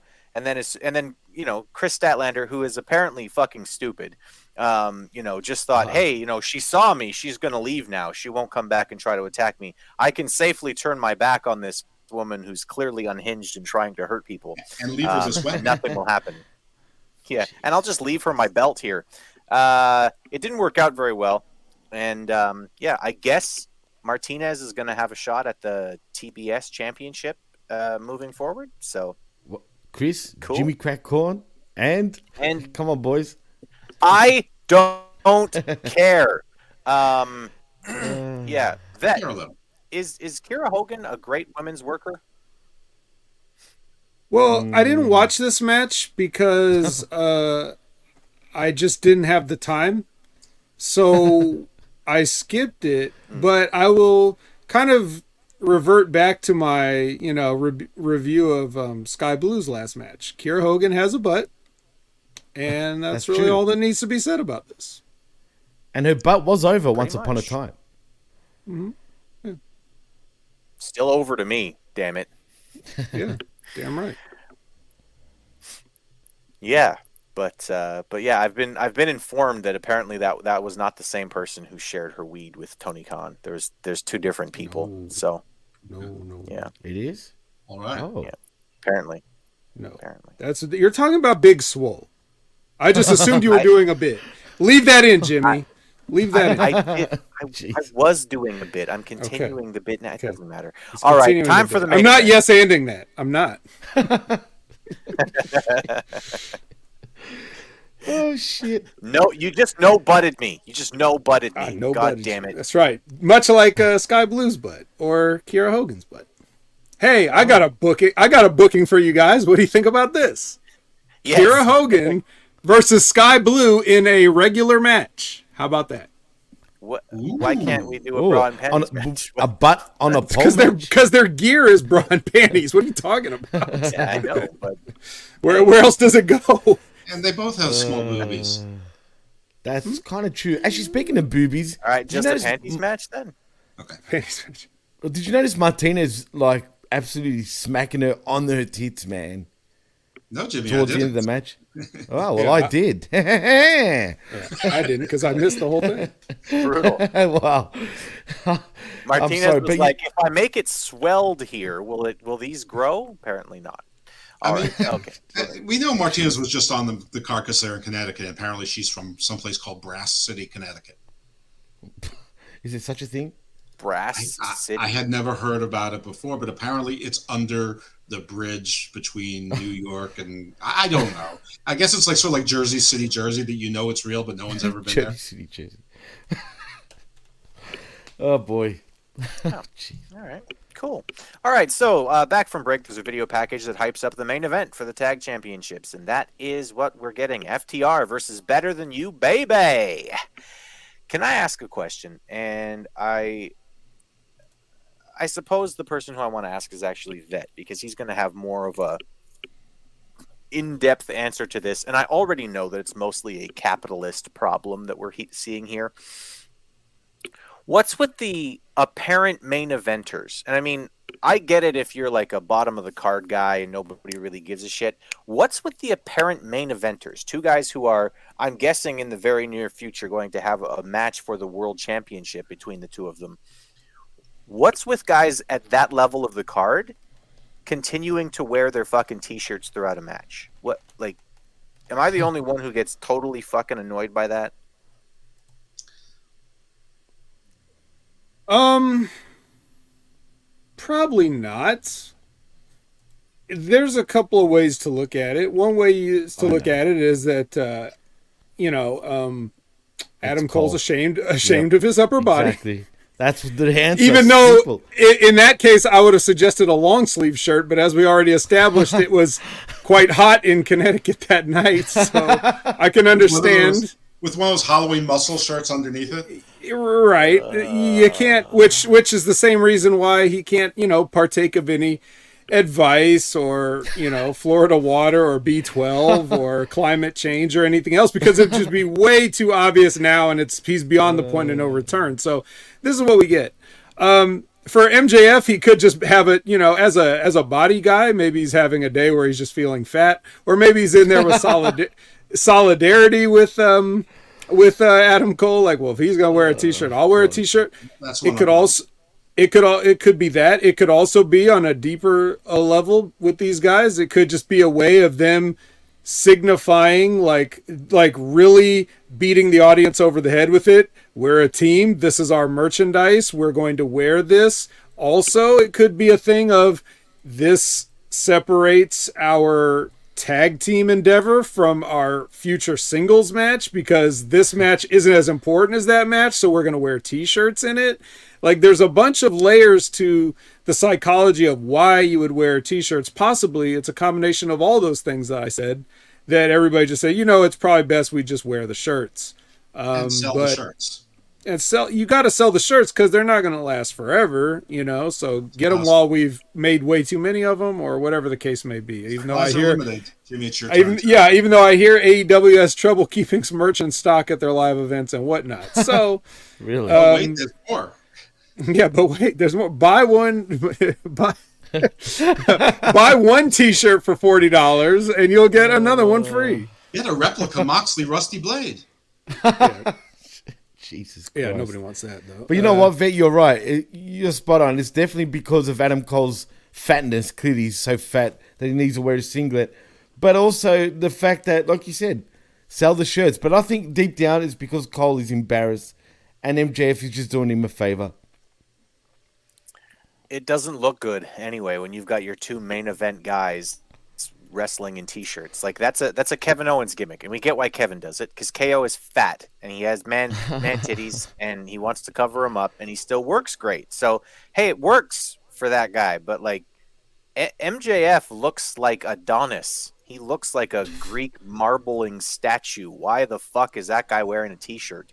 That's like one of the point. Like, like I know that bodies aren't everything in pro wrestling, but it's a big part of the of uh, of the genre. Like, you know, Jeff Lippman is on the show, and I mean we've we've heard him go on and on and on about Bobby Lashley and how wonderful he looks and stuff. Like this is is a big part of professional wrestling. So I don't know if you're if you're main eventing and you're supposed to be the world champion. I just think it looks like shit. I, I think it looks awful. But anyway, it's one thing if you come out for a segment wearing your T-shirt, but to to do a whole main event match where you're apparently going for the the world tag team championships wearing your fucking T-shirts. I don't know, man. Maybe I'm just old school. It looks like garbage. Um, Also, speaking of singlets and what people are wearing, I have a really, I have a, I have a, a good idea. This is gonna harken back to our last segment here, but I think we do Kiera Hogan versus Skye Blue, but we have, but we put them in those Saudi Arabia bodysuits. That would be yeah, no ass for anybody. A whole None. No, oh, the I'm- burqa too. Yeah. I am. I. I. I like. You want to talk Allah about heel, that. You want to talk about heel authority figures? That's what we're doing here. All right. I see, Mushallah to I see- that. I That's see what I'm Kira saying. Hogan versus. I see Kiera Hogan versus uh, versus Skye Blue on the sheet. No, change that. No, we're good. That that's fine. We can keep. We can have them work. We'll give them 15 minutes. By the way, put put them in one of those Saudi Arabia bag things. Well, as Patti LaBelle Uh, would say, mocha chocolate yaya. Yeah, yeah, yeah, yeah, yeah. All right, so let's get into this match. FTR focusing on power and striking. Cole and Max attacking with quickness and throwing in some fun. Thanks, and, and I just want to say, shout out to Jerome, man. And I just want to say condolences to you from all of us here, man, about your mother passing away, bro. Yeah, sorry, man. Just wanted to put that out there, man. Absolutely brutal, brother. Thanks for being here. Hopefully, we can take your mind off of things for the most part, other than the fact that Jimmy just brought it up on air and is talking about it right now, and we're so currently heartless. talking about it. What a- other Sorry. than that, hopefully we can hopefully we can distract you a little bit uh, today. We love you, Jerome. Honestly, honestly, I uh, I, I hope you're doing good, but yeah. All right. You so probably did, There is no wrong time, Elizabeth. yes, there is no right time. That's right. All right. So FTR focusing on power and striking. Cole and Max attacking Wait, with I, I have quickness. something, Chris. I have something. I have to- the PWC is perennially wrong channel. So from, there is no right yeah, time. perennially wrong channel. Well, that's Well, fine. but we're not on the HMG PWC right now. Exactly. We're on I know, HMG it's at channelattitude.com. God damn it. Don't, don't bury our invasion angle. God damn it, Jeff. The angle that never ends. I'm, I would I, I would be the Hogan in this, I guess. All right. Anyway, let's get back to the fucking match. Okay. The match. I've tried to do that three times now. Dash Jackson uh, takes over the match, healing a bit during the during the break.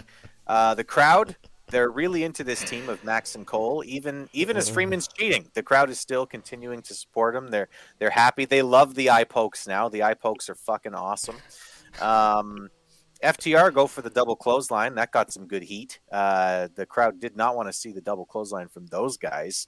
Uh, it allows Cole to get the hot tag after they've worked over Max quite a bit. He fires up pretty solidly, including a lung blower for a two count. Um, they run a few near fall spots, including a super kick to the back of the head into a tombstone from MJF, and the power and glory from from FTR. Neither of those got a three count. Um, Dax allows Cole to tag MJF in so that the two of them can exchange, uh, which they do pretty well. I actually like the way that they work together. They seem pretty smooth. They were they were working pretty well off of each other. The finish is relatively clever here, as uh, Cole is being set up for the Shatter Machine, but MJF pushes him out of the way so that he can sacrifice himself for it. Uh, but he winds up getting rolled up and pinned uh, by FTR for the win. Um, yeah, I will talk about the. Uh, we'll talk about the aftermath of this after we talk about the match. But uh, let's go to Jeff first.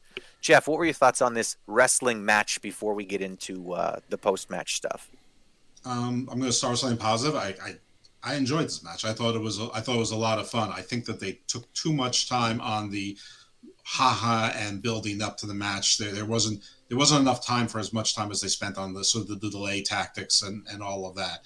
Um, they I would say they did the looking at each other and yelling double clothesline Ugh. too too many times. Like that that should be they should only do that once, maybe twice, but it just felt like every five minutes they were saying double clotheslines and and the match took about 25 20 minutes so i mean that that was. It was, was like Power Rangers. yeah a little bit It's morphin time. Um, like, seriously. But i thought it was very interesting that ftr was definitely the heels in this match and so they saw working that that way and cash who i like better than dax even though that seems to be an unpopular opinion in the world uh cash was yelling at the crowd he was yelling into the camera he was talking like a heel and by the way cash slowly i mean he's always been a stocky guy with good musculature He's getting fat, start- bro. No, he's carving Oh, himself. bullshit. he's carving himself up. You're completely wrong, dude. He like Yeah, Like, dude. You could, you You, could can see the six pack through all the fucking hair on his on his stomach. Jimmy, you have terrible Yeah, taste in man. Get out of here. I'm a Johnny TV guy, Jeff. Remember? Well, uh, that's true. You, you, you I- on, on the listen, that, but that that one's a softball. It's it's it's the more Uh. subtle things that you have trouble with. But I thought the match was really good, and that, and listen, everyone was expecting a turn. The question was. Is, is it what we think MJF is going to be the devil, or we going to get surprised? Is Adam Cole going to be the, the jerk again? And what role will Roderick Strong play in it? That that's what everyone was talking about. None of that happened. MJF was. We'll talk about the we'll talk about the post match afterwards. I'm asking you about thought the match. you were asking me about that. It was, was how the match ended. But anyway, um, I really enjoyed the match, so I'll leave everything else for the rest. I thought the psychology was good. I thought the show was fun. The crowd was really into it, and FTR really showed th- that they knew what was going on in the crowd. And like Punk, they know when to play heel and when to play face, even though they're supposed to be faces. I just find it strange that the three guys that the show is built around as the top faces are the top are, are almost like the top heels. Dumb. Yeah. Well, What's th- the again, crowd? they can't control the crowd. again, this is the thing with the AEW audience right now. It's so like like there's separation in like within wrestling between like oh you're you know there's the you're you're either an AEW mark or you're a WWE shill or whatever, right? But then even within AEW now, there's this big separation between like you know if you're the guys who are showing up to watch you know uh you know the California connection or whatever the fuck the elite are calling themselves. The um, Rosita, the Rosita connection. Yeah, if you're if you're them motherfuckers, then you know if you're showing up for them, then you're booing Punk, right? And if you're showing up for Punk, then you're booing the Elite. And it's like, eh, you know, no matter what they do, they're gonna have this problem where there's where there's this issue happening where half the crowd love you, half the crowd hates you because they're not actually running the fucking program that they ought to. And if they would just run a fucking program for three months between these two sides, get it out of the way, then people would know who to cheer for and who to boo, and we could actually move forward with business. But as is, we're kind of stuck in this place where nobody's getting fucking the proper work done. And I mean, yeah, listen, you've got a split crowd for FTR. You've got a split crowd for CM Punk. People are still reacting. It's not the worst thing in the world, but it could be so much better if they would just run a fucking program against the elite already. Anyway, that's my soapbox. Uh, Jimmy, we'll go with you next, and then we'll uh, we'll ask Vet his opinion on the match afterwards. Well, I didn't mind the match, right? But it was definitely not as good as the the tag team match we had on Collision. What what was it? Two weeks ago? Nowhere Yeah. near on that level. Wasn't it just supposed wasn't. Well, I don't know. With these four guys, you'd think they they wanted to do a a banger, like as they all say. But yeah, look, I'm confused though. I, as much as I do love this Cole MJF thing, right? And it is like a dumb bromance in, in many ways. I I- just don't understand. Like a few weeks ago, he was the devil, right? Where's all my devil worshippers at, right? And now, what is he? A saint? I mean, He's just he's happy to have a friend. Ah, come on, man. It's like the I mean, Golden Girls song. He finally has a friend. Yeah, but and and, and Cash Cashton and Dax Daxton, right? First of all, Dax Daxton. Wait, have I got that one right? Who's Dax Daxton? It's the other one, right? Not Wald- Cash Cashton. Wald You can Oh, mix okay. and match. Any of them are correct. Yeah. It doesn't matter at this point. The the, Dax the is getting bald Bolden. fat, if that's what you're talking about. Well, Dash Daxton actually has the better abs than Cash Cashton. No, Cash. I'm just saying. Okay, never mind. Go ahead. No. doesn't no, but really. All right, look, Cash Wheeler Beauty is and subjective, Hardwood. Jimmy. We know. Hardwood, whatever his last name is, right? It's hard. I don't know where you Har- guys. Hardwood, not hardwood. Whatever. He's got a hard stomach, in my opinion. Never right? correct us on anything about Suzuki's song lyrics again. Okay? We don't even know the I know their names, dude. I'm fucking with you guys for crying out loud. I don't God want damn you it. fucking with me. I'm straight. Dash seasoning. All right, so the yeah, bald guy. dash seasoning. No, the, the bald guy, right? The bald guy just needs to shut the fuck up. I've said this for at least a year now. Agree. Right? He just needs to shut up. I feel bad for his partner at this point. I mean, if if he keeps just blah blah blah blah blah, I mean seriously, it's gonna fuck him up in the long run, in my opinion. But these guys, they're just so full of themselves, man. Especially that bald guy. He needs to just chill out, man. But the match, yeah, it was fine. It was cool.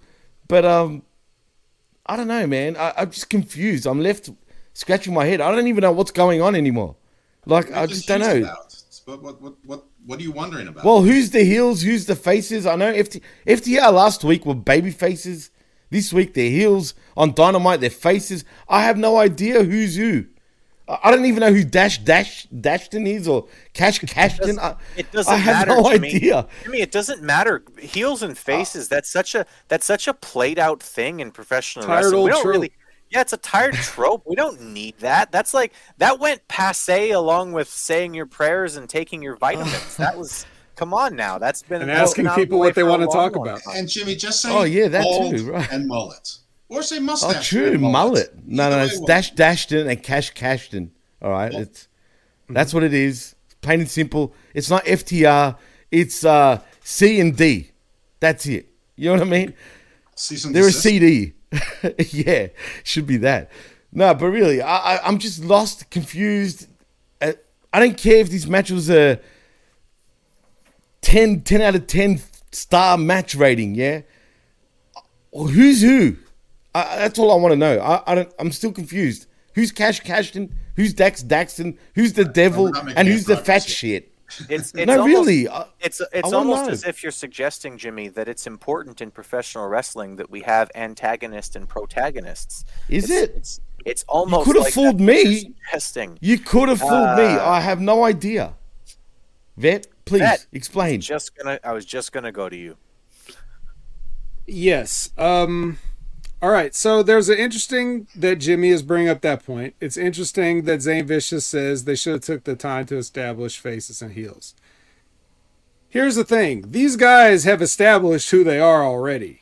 And what comes out of that is the entertaining part of the match. How do these elements interact? Are they combustible? Will you have basically two heel teams here? And what what kind of a match can you get from that? Right? So the whole way up to this match, MJF and Adam Cole, besides doing the goofy skits and everything they've been doing, but the actual matches that they've had in the Eliminator tournament have all been like house show wrestling, a lot of walk and talk, and you know th- this this kind of thing. And this kind of match was it seemed like it wanted to be a little bit more of that. Um, FTR call themselves the best tag team in the world. I'm quite sure they believe it. Um, and the problem with that is nobody's going to like it. b- They might even be right just by process of elimination. Like there are no tag teams. There are no good. There are no good tag teams. Tag team wrestling is a dying art. They don't even know how to do the things that they're trying to do 100% correctly. They're just watching old stuff and trying to copy it, not knowing That's why it worked, that it worked in the that it on. when it, the the era that it worked in and the people that was coming from. It's just it's just a, a, a copy. So it's a parody, straight up. it's not even a parody. They think they're doing it right, and they're just not quite getting it because they didn't come from that world. They love that world. They are nostalgic for that world, but they're too young to have even been part of that world. So Yeah. they're not quite getting it right. But in any case, now because they are who they are, like any other tag team, like even if it is Cole and MJF, they kind of have to defer to FTR and the kind of match they want to put together. And you're going to get a clash when you do that. Like, even if you look at the matches they had with the Bullet Club Gold, you could see that there's like a little bit of times in there where Jay and Dax, Daxon, or whoever are like having a little bit of a, a real time disagreement about what needs to happen in the match. Like, if you know what you're seeing, you're seeing that. So, I'm quite sure that MJF and Cole probably had an idea what they wanted to do. FTR had an idea what they wanted to do. And even though I'm sure all these guys get along, um, sometimes it just doesn't come across like it's not magic, right? You should have had a good opportunity to take two heels who are pretending that they're baby faces, or at least one heel and one baby face, you know, acting like baby faces. And then you have FTR who are normally baby faces, but they're playing the heel role in the situation. You have the the makings of a real interesting uh, conflict here. because you, there's so many role reversals and so many spots you can do with like you know like oh let's let's try to play this fair. Oh no now we're cheating. Oh now we're cheating. And like there's so many different ways to go about that. They didn't really do any of that. They just kind of had a decent match. Like that's what they did. And even within the decent match like they had the skeleton of a decent match. They had the the, the skeleton of it. But on the on the the skin of it you're seeing all these blemishes like them bumping and feeding for Adam Cole clotheslines, right? you ain't knocking nobody down with those arms, brother. I'm sorry. and that's one of the reasons that Adam Cole is dead to me. Or these so these Wow. so-called these so-called genius genius best tag team in the world specialists. At one point, one of them I forget which Dash Dashin or Cash Cashin, one of them tagged the other one when he was like draped over the middle rope half in and half out of the ring and he just like tags him on the back like that's not a tag.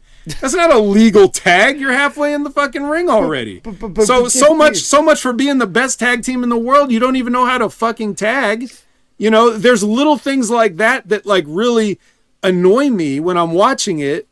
And even though in the totality of it, I guess okay, I guess they they kind of had a decent match. It was semi entertaining, and they kind of did what they wanted to do. But it's those little things that keep it from being great. Um, and it keeps me from recognizing FTR as the greatest tag team in the world or whatever. It's, they keep doing things like that. Jimmy, what And, are you well, trying and to you know say? what's crazy? You know what's crazy? They, like you said, they truly believe they are the best tag team in the world, and they, They truly are the believe. best tag team in the world. I don't think they are. Who's I don't better think. than them? I think the Usos. I think the Usos are way better than them, in my opinion. Right? Look, man. First of all, they don't get this shit right. They said in in on this exact show that they hate MJF, but wasn't it long ago that they teamed up with MJF? I'm talking about maybe about two no, to three they, months they ago. They broke up since, and then that was No, no, no. Hold on, hold on. No, they didn't. Yes, they the did. I'm Pinnacle broke you. up. The Pinnacle broke up, but they tagged way after the Pinnacle I, I'm broke telling up. you, they they tagged once, but they actually came in to rescue Wardlow once, and they actually teamed with Wardlow and Shawn Spears against. They MJF said they had no problem with MJF initially, not that long ago. That that came out of their mouths. Yeah, well, that was their that was their babbies on TV. They they put them in two angles to make it clear they were they were part of Team Face. Team Face, well, face. Team.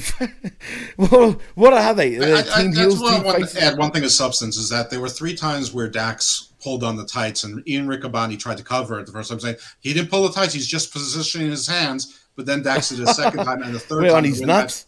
No, the pull the tights whenever. What's with you in the nuts? How do wrestlers pull tights to win matches with the nuts? no. Uh, Um, trying to. Stop. Well, they should. Stop. Just stop it. Stop it. Stop it. Behave. I've stopped. I've stopped. Good. Um, so the third, he, Ian Riccaboni just gave up. He stopped trying to cover for the fact that Dax was actually cheating a little bit, and and that's okay because they were the heels in this match. All right. Yeah, well, they should hey. be wearing heels in this match, in my opinion. Well, hey, uh, the saying. second best tag team in the world. Terrible place to be in. Uh, awful, awful wrestlers. MJF at, at the end of this, uh, he's angry at himself for blowing the match. Cole talks him up. He says, "No, you're the world champion. You know it's okay. You know we we took a loss, but it's all right. You know we're still we're still good. We're friends, and everything's good. And everything's fine, etc. etc." Um, we're not talking about what who did what on whose podcast. We're not doing that. Yeah, see, that's the Podcast problem, Chris. Part of- No one's listening to the damn podcast. So how's everyone else supposed to know? Yeah. All right. It doesn't matter. Um. anyway, it looks like Max is setting up like he's going to hit Cole with the title, uh, and then Cole apparently knows that that's happening behind him without looking behind him, and he just pulls his hands out and he says, "Listen, you do what you got to do, Max." And then he turns around and Max Oh, has dropped the title, and uh, and they, they they have a hug. They have a hug. And the two stand around a lot before the show goes off the air. It seems to me like this they were like 45 seconds early with the finish or something because they just stood around for 45 seconds after and they, they had a to an overrun. So the, the, the- They did? It actually didn't stop until 10:01, uh, and so they, they were actually standing around doing nothing for no reason. for exactly no reason. God Sounds damn good. it, that Dax Daxton. And Cash well, Cashton. what? All right. So the, the the the blind eliminator tag team tournament thing is now over, and they didn't they didn't win. So where's this going? Uh, Vet, where where does this tag team go now? Are they going to have their their rematch right away, or are they going to have have a, a month or two of uh, of teaming up together, and then they'll have problems with each other? No, teaming's done. Um, they'll just build up to the singles match. Um, I didn't like this because it really just didn't make any sense. Like everybody, the only reason that he even threatened to hit Cole is just because that's what everybody's expecting to happen. So they acknowledged it. But if you don't actually do it, then what the hell was the point of threatening to do it? A crisis of conscience? Stop it. Just like if you if you want if you want to tell your story, just tell your story confidently. Like just say they're friends. The only way that either one of these guys get out without looking stupid is if they both try to turn on each other at the same time and it doesn't work and we're back to square one. Otherwise, somebody's going to end up looking like an extremely stupid person. Um, so now that they've missed this chance to do it, where they could have done it here, they could have done that very thing here. There's really no reason to do anything until they just have the match and then, you know, they can it's like try to do the story of well, we're friends and we're having a wrestling match and let's have a good wrestling contest and either that can get heated within the match and turn to them trying to kill each other and they can turn on each other throughout the match, which is probably the other best way to go about it. Um but um, I don't think we'll see them as just continuing to be a tag team. Could be wrong. You know, I, am trying to think about this logically, so I'm almost definitely wrong. Gives you a headache, man, trying to think, man. Yeah. I think you are wrong, and I think it's because this has actually worked out better than they thought it would be. People are interested, and I've never been an Adam Cole fan, and I probably never will be. And I and I thought it funny that the guy who looks like Jesus and emaciated like Jesus did the full arms outstretched, sac- willing to sacrifice himself uh, like Jesus, the same guy who got crucified a couple years ago on Easter. But anyway, um, the the if a, a wrestling angle should make me want to tune in to see what happens next. And I am interested to see what happens next with these guys. And yes, it's probably going to lead to a title match and MJF is going to have to turn there. And the difference is is because Triple B, what he truly loves, is on the line. He loves nothing as much as he actually really f- fell in love with Adam Cole as a friend, bromance. Stop, Jimmy! Stop! Don't do it. Um, of the summer, by the way, summer a summer fling. That that his real love is himself and Triple B and being the champion. And and if that's the story, and I think it is, that's what it should be, and that's fine. That, that, that that's cool. So, do I want to continue to see what's happening, despite not giving a damn about Adam Cole and knowing that Roderick Strong may be involved in this, and knowing worse that Ugh. that Kyle O'Reilly might be recovering enough to be on TV in a, in some sort of role, and having to see those two charisma vacuums being involved in this and somehow, and still being like, all right, I'm okay with seeing what happens next. I want to see what happens next. That's a successful wrestling story. There's been plenty of stuff during the bloodline which has been dopey and dumb, but I've always said I'm interested in seeing what happens next in the story, and and so I'm gonna be consistent with it myself. Was this perfect? No. Was it elongated? Yes. Was it the greatest match?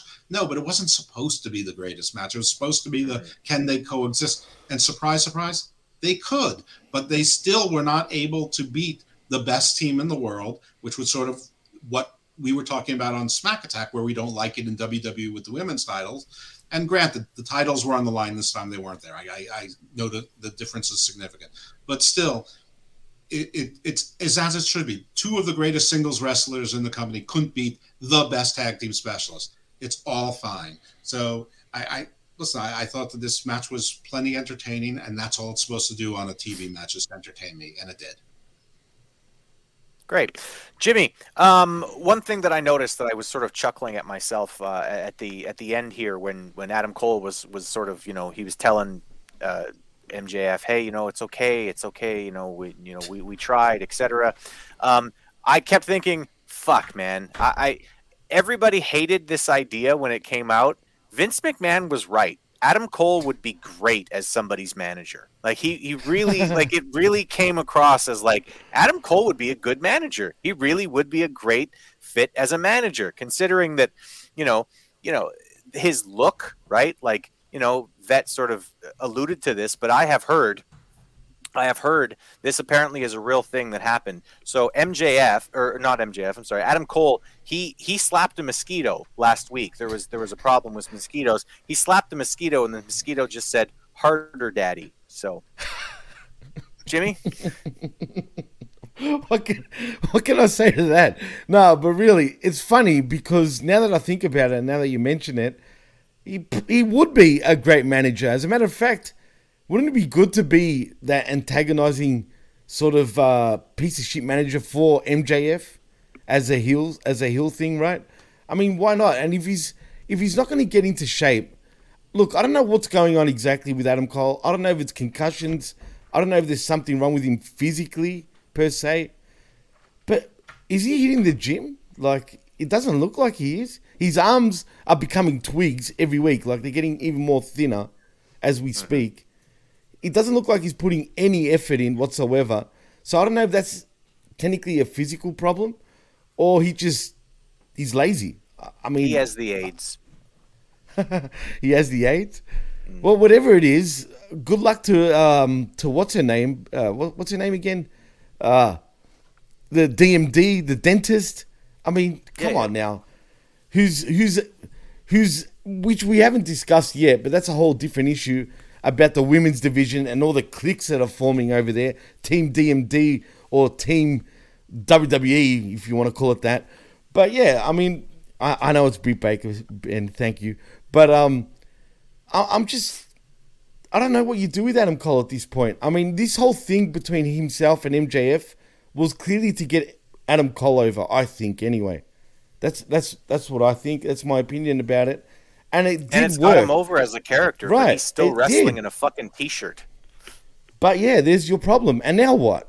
Like, where do we go with this? Where do we go with Adam Cole? We're gonna have a match, and what big deal? I feel like we're leading to a uh, to a matchup between Strong and uh, what's his name? The, God, I don't even know why I've gone blank. The Canadian dude that's out injured right now. Oh, Kyle O'Reilly. Kyle O'Reilly. I think them two are going to be together, and maybe we get one more match between MJF and Adam Cole and them two. Who knows, man? But at this point, who cares? I mean, this was very fast tracked. I just felt like it was very quick. They could have held on a little longer with this instead of going for the tag team championships just yet. But I guess they like to blow their load pretty fast. But as far as Adam Cole, heck, I wouldn't be mad if he was a manager. Yeah, I really think he'd be better off. Um, and uh, listen, you could do a lot of really entertaining things with him as a manager, and him and MJF as a as a team, like with with Cole as a manager, would be great. And you could keep this run going for a long, long time. I just, man, him as a world champion threat, I don't, I don't see it at all. Anyway, let's talk about grades, ladies or ladies and gentlemen. Um, I said that this was the best wrestling show of the week, and I am going to grade it as such, but that does not mean that it is going to get a very good grade. I am giving this a C overall. Uh, there was a bunch of stuff on here that I really liked, but there was a bunch of stuff on here that I really didn't like. And the consistent thing that I've liked about Collision that I've talked about every single week is that it feels different from the rest of AEW. The referees generally on Collision are telling the people, "Get the fuck out of the ring." They're counting to 5 and you you feel like there's a real threat there that if they get to 5, they'll call a, a disqualification. They'll actually call you. Um, you know, it, it seems like that for the most part and this week it didn't. Um, you know, it- just felt like it was a lot more of that like i said a bit of a tony khan creeping in sort of to the to the collision. And i did not like that about this episode although i still really really loved the announce team. And um yeah i don't know. Uh my highlight of the night probably jay white so that should tell you everything that you should know about uh, about how good wrestling was this week for me uh, gets a c grade which is just barely over the c minus that uh, that smackdown got from me this week um, let's go to jimmy first God damn it, man. Uh, maybe, yeah, maybe a C plus. I'll say a C plus because I did enjoy the first match, even though it was a shitstorm in many ways, right? But a fun shitstorm. I mean, it lived up to the name Collision, right? It was definitely a collision and a wreckage at the same time. Um, the main event was just I don't know, man. Uh, I enjoyed it, but uh, like I said, I was left pretty like scratching my head by the end of it. And um, there was one more decent match. Other than that, it was about three matches that were okay. The first one was the best by far. Punk. Darby and Sonoro is probably. Oh yeah, I, I enjoyed that. I enjoyed that. Or whatever the fuck that guy's name is. But like uh, Zane Vicious says, MJF needed a contender, and the problem is we had one in CM Punk with his X championship. I forgot to mention also the fact that he crossed out the E in Elite is uh, very interesting in my opinion. I think that was done for a reason, not just because he's straight edge. But um, yeah, we've got a contender. We didn't get MJF coming out to it to say anything.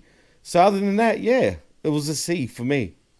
All right, Jeff, give us your grade. All right, I gave SmackDown I think a C plus. I enjoyed this two hours more than SmackDown. Um, I definitely, I mean, everybody heard me the last two hours. There's plenty of Tony creep in here and te- plenty of illogical inconsistencies that bothered me. I nitpicked quite a bit. That's what I do. Some of the nits were larger than others, but that's what I do. But I still enjoyed the two hours. So I'm giving this a tenuous and a worried for the future B minus.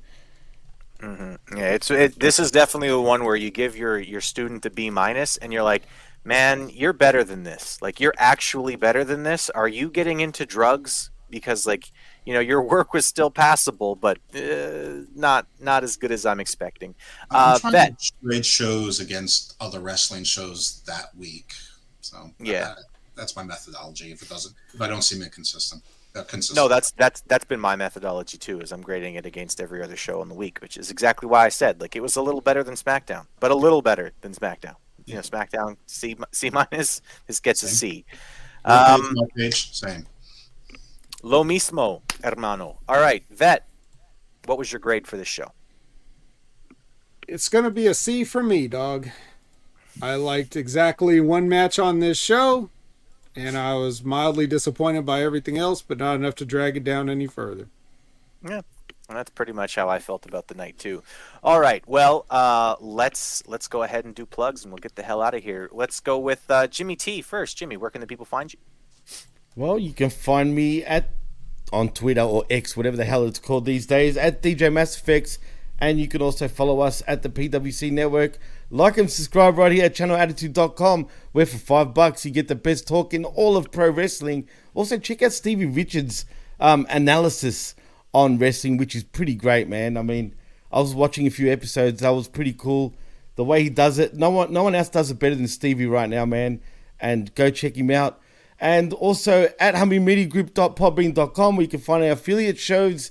And at the pwcnetwork.podbean.com, where you can find all our other shows. And that's about it for me. All right, thank you, Jeff. Where can the people find you? Okay.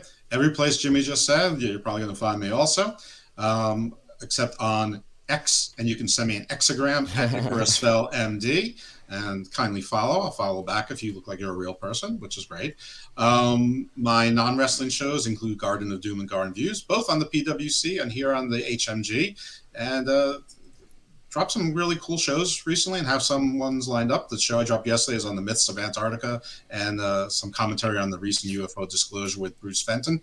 And this show is doing like it's like increasing that three times normal speed. So um, people seem to dig it, and so uh, and Bruce is a fairly well known ufologist. So check out that show if you if you've never dived into the garden before. Maybe this is a good week to do so. And on Tuesday, the Garden Views is going to be with the guy who builds robots. And if you hate government, he moved from California to Texas. Um, so there you go. You got everything you want. Um, but builds robots with AI. So everything you should fear. Um, I was going to make that a Garden of Doom, but Viv rec- uh, edited as a Garden View. So there you have it. All right, cool. Uh, Jimmy, uh, before I go to Vet for plugs, can you please highlight Retro Rocket Review's last uh, comment? And uh, Vet, where can the people find you? Do you have opinions? Oh, I have them, uh, but they don't just come flowing out of me unsolicited. It takes a, something like this where people are asking me what I think. But anyways, you can find me everywhere. Uh, at Opinion Haver, and you can find me everywhere all over HMG. It's actually ridiculous. Had I been on the SmackDown review with you guys yesterday, I would have completed a six pack challenge. I don't think anybody's ever done that in the history of the HMG just because nobody's ever had this many shows on this channel at this one time. But from Monday Locker Room, Impact Attack, Next Level Wrestling Review, Light the Fuse, and now Wreckage. That's a Penta title. That's worth a Penta title, right? So maybe Yeah. I can be the one guy that can beat Penta for that title uh, this week, and then maybe one week um, I'll get the six, and maybe I'll make it lucky seven if Ben invites me to the Friday locker room. So, but anyway, yeah, you, you don't need to know where you can find me. You need to know where you can get away from me. Is is more like it. So that's it from me, guys. Absolutely. Well, all right. You can find me on Twitter. I'm at Chris Ambs one. You can go there to listen to. You can go there to hear all the things I have to say about professional wrestling, politics, and whatever the hell hell else comes to my mind. Um, you can also find me, as Jimmy and Jeff both said, on the PWC network right here on HMG and ChannelAttitude.com. Um, yeah, you can also find me around the lake on in in the lake of the woods. Although, please don't come and find me because it'll be weird if you come and try to find me on the lake while I'm up here. It's Um, like a horror movie, The Lake on the Woods. yeah, the Lake of the Woods. It's very creepy. Um, all right, but yeah, thank you to the uh, thank you to the chat. You guys were awesome as always. Uh, thank you very much uh, for Jimmy, for Jeff, for the vet. I've been Chris Ambs. You've been a wonderful audience. Thank you. Bye bye. Olay. Peace. Stay evil, my friends.